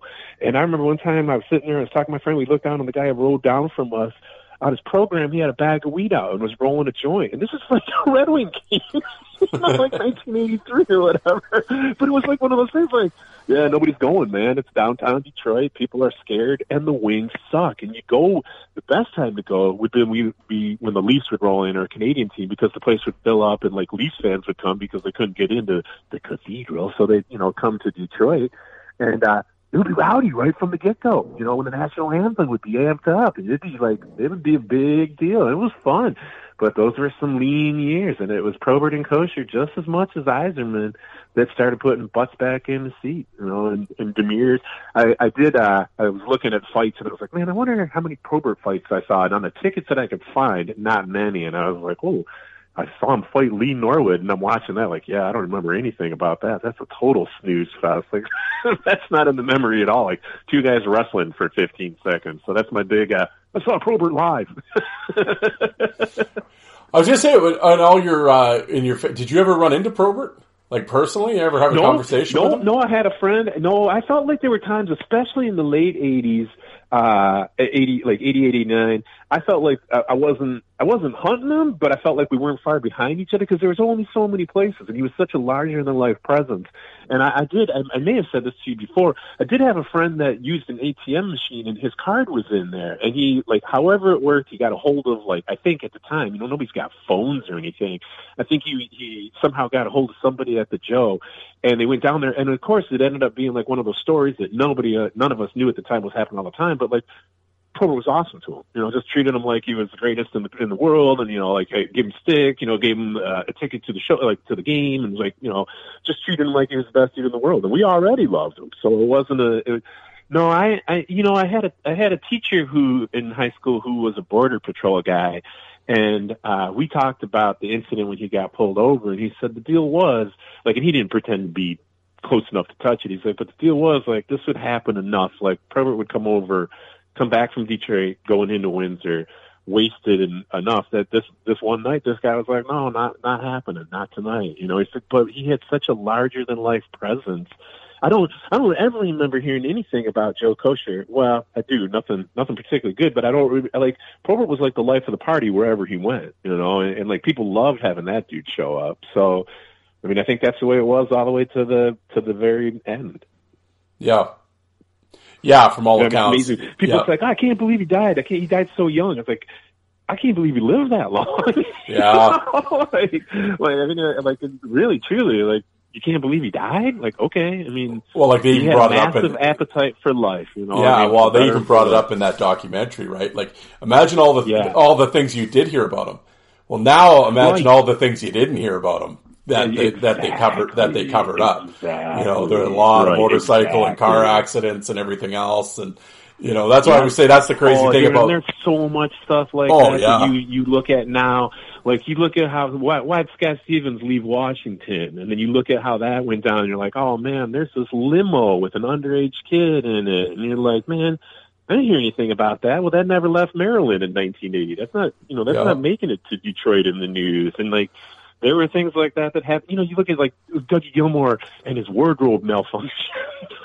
Yeah, you know, like that guy. Good luck. Good luck. You've been run out of the league today. You know, or, or uh, their attraction to babysitters, whatever it is. Like it's not happening these days. So Well, yeah, like even back Well, when we were growing up, it was like with the junior team here. It was just like, Oh, oh, like with the junior kid, like you're talking teenagers now getting, of course, they're going to get Yeah. drunk and get into street fights and, you know, Totally, whatever. So yeah. you'd, oh, you'd always mm-hmm. hear about, especially you go back in the days like Twist and all them and Kocur were like bouncers in the summer at this bar, Ezzy's Yep. here. And like they were beating the shit out of guys, right? And like Fako- Fakota was just crazy in Saskatoon driving all over the place. And yeah, like, but they didn't, you didn't hear Yeah. about stuff like this is like 1980, early 80s, right? So it's Right. like, they're not going to run right, these right. guys down, right? Because it's like, oh, he's going to Red Right. Wings camp in the in the winter, in the fall here. So exactly. ah, we'll Tell cut you him what, break. just get out of here. Yeah, exactly. You Yeah. go home. You go home. Whatever. You know. Yeah. Nobody. Right. Whoever's getting stomped out uh, outside the bar isn't doesn't have five friends recording it. Is going to go to the you know the whoever the next day. you just took your ass whipping and went home. Yeah. Went home. Yeah, it well- became a story for you to tell to other people. yeah, well, that's why I always say, it's like we just said, right? That's the crazy thing. Imagine all the stories you heard about Link Gaetz. I said, imagine all the stories you didn't hear. Yeah, like it, that's that's I the know. crazy thing, right? It's just I like know. Yep. these guys live Totally. If that's nine- what made out, exactly. I always lives, tell people that, like, I wouldn't want to be. I'm so glad that I, I kind of grew up when I did because so much of my stupidity existed prior to the internet. I'm like, Absolutely. oh man, I, I want that stuff saved forever out there. Like, I did enough dumb stuff. I don't need it to live forever. So I kind of forgot that we were having a show. I was just talking. yeah, well, here we are, folks. We've been recording. You're, you're in the the Steve and Darren conversation. Started with Gordie and ended with Detroit Cable, and you know we're all over the place. Right, everything in between. Yeah. Man, I love it though. I appreciate it. And you know, I didn't come on here like hunting for bear. I just came on here thinking like you know, I think if people if people look into Gordie and really look at it, like you see, like man, this guy's legit. He was a legitimate tough guy. Was he the baddest guy ever? No, but he was legitimately tough. And like somebody like Gillies or as much as I hate like Lindros, somebody like that, like if you stepped to him and you didn't know what you were doing, you you could get hurt, and that's that was legit. So No, and I mean, I um, dig it, man. and I appreciate it because, like I said, I've been very vocal on here about the myth Yeah. of how, and it's like, you know, and yeah, it's like, no, and you're right, and I appreciate, you know, getting kind of called on the carpet about it. It's like, well, yeah, but you know, and then it's like, and I know you and the other Steve when Pro, well, I'll just call him when Probert was king. Uh, you know, Yeah, yeah. have done real deep dive research. I mean, like I said, I've read a few newspapers. I've had guys send me stuff, and I've read stuff and different accounts of things. But yeah, like you, mm-hmm. I know you guys have been really deep into it, and I'm certainly this Yeah. is not going to be the last time. In fact, I want to get both you guys on at the same time because Oh, that would be fun. Oh yeah, and I I really, I think we can. You and I will talk off air here, but I, I think there's that underrated thing I, I'm interested in. But I also Yeah, want to yeah, talk to you about just some of the things that you've uh, discovered through your investigating Yeah. on on uh, dot com. I'd love to. It has been a ton of fun. It has been so much fun, and it's just brought out like so much stuff. And you're like, uh, I think there's just so much. There's such a wealth of, res- of, of knowledge out there and resources. Yes. And you know, we all still miss. I I know we miss drop your gloves, and I feel like I think I think uh, when Probert is king, I think he's getting something like that going. Trying. And I'm hoping that a bunch of us can plug into that again and start to put some of this stuff out there. Because when I was a young kid, I loved to read you know, battleship rules, like the stuff that that guy would write was like, Yeah. man, it was really well written, and it wasn't like he punched him in the face three times and he punched him in the face three times. You know, it was like there was. I Yeah. like the context, man. I like to know what's going on, and and like you said, what's the backstory here, and Yeah. where how did this originate? Because none of it just happened in a vacuum, you know. And, and No, some of and that's and that's the real that's the real sad thing when the I've said before when the when the fight message boards went away, Yeah. fried chicken and hockeyfights.com and drop your gloves. Yeah. That is decades worth of history that is gone.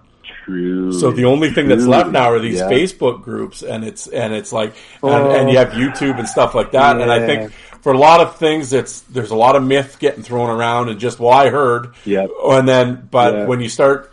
Like you said, you guys like yourself, and when Probert was king, and and uh, Nick Mara, and older guys, and Yeah. like and I try to dig up some stuff, and and we try to, I always say, tr- you know, try to educate the people, right? Like and bring Yeah, and that's all you can do is just kind Yeah. of point them to the stuff that exists out there and let them make up their own minds from that. But yeah, I mean, Yeah. And Yeah, that sure. and that's what I try to do with this ep, with these shows. I try to get people on to Yeah. educate people, and then and I I love it too because I've never sat here on this show and ever oh listen to me I know everything. Oh no I don't. I've No, got plenty of blind spots. So the fact for you to come on and talk about the Gordie stuff, it, this is great. This is why I do the show. This is exactly Yeah. why I do this podcast. It's for this reason I right love now. it.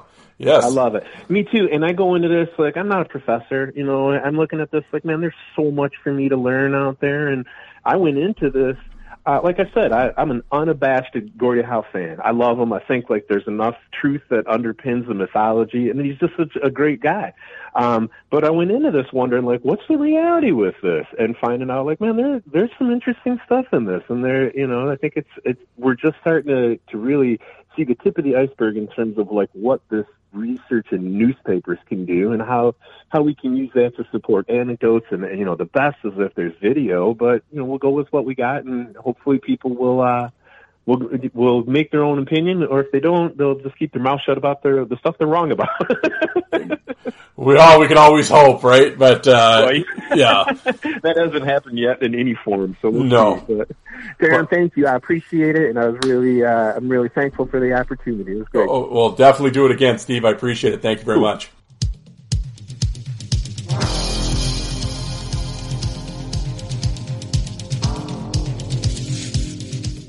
And you people that don't like fighting, how many of you did you walk out and get a coffee while that was on?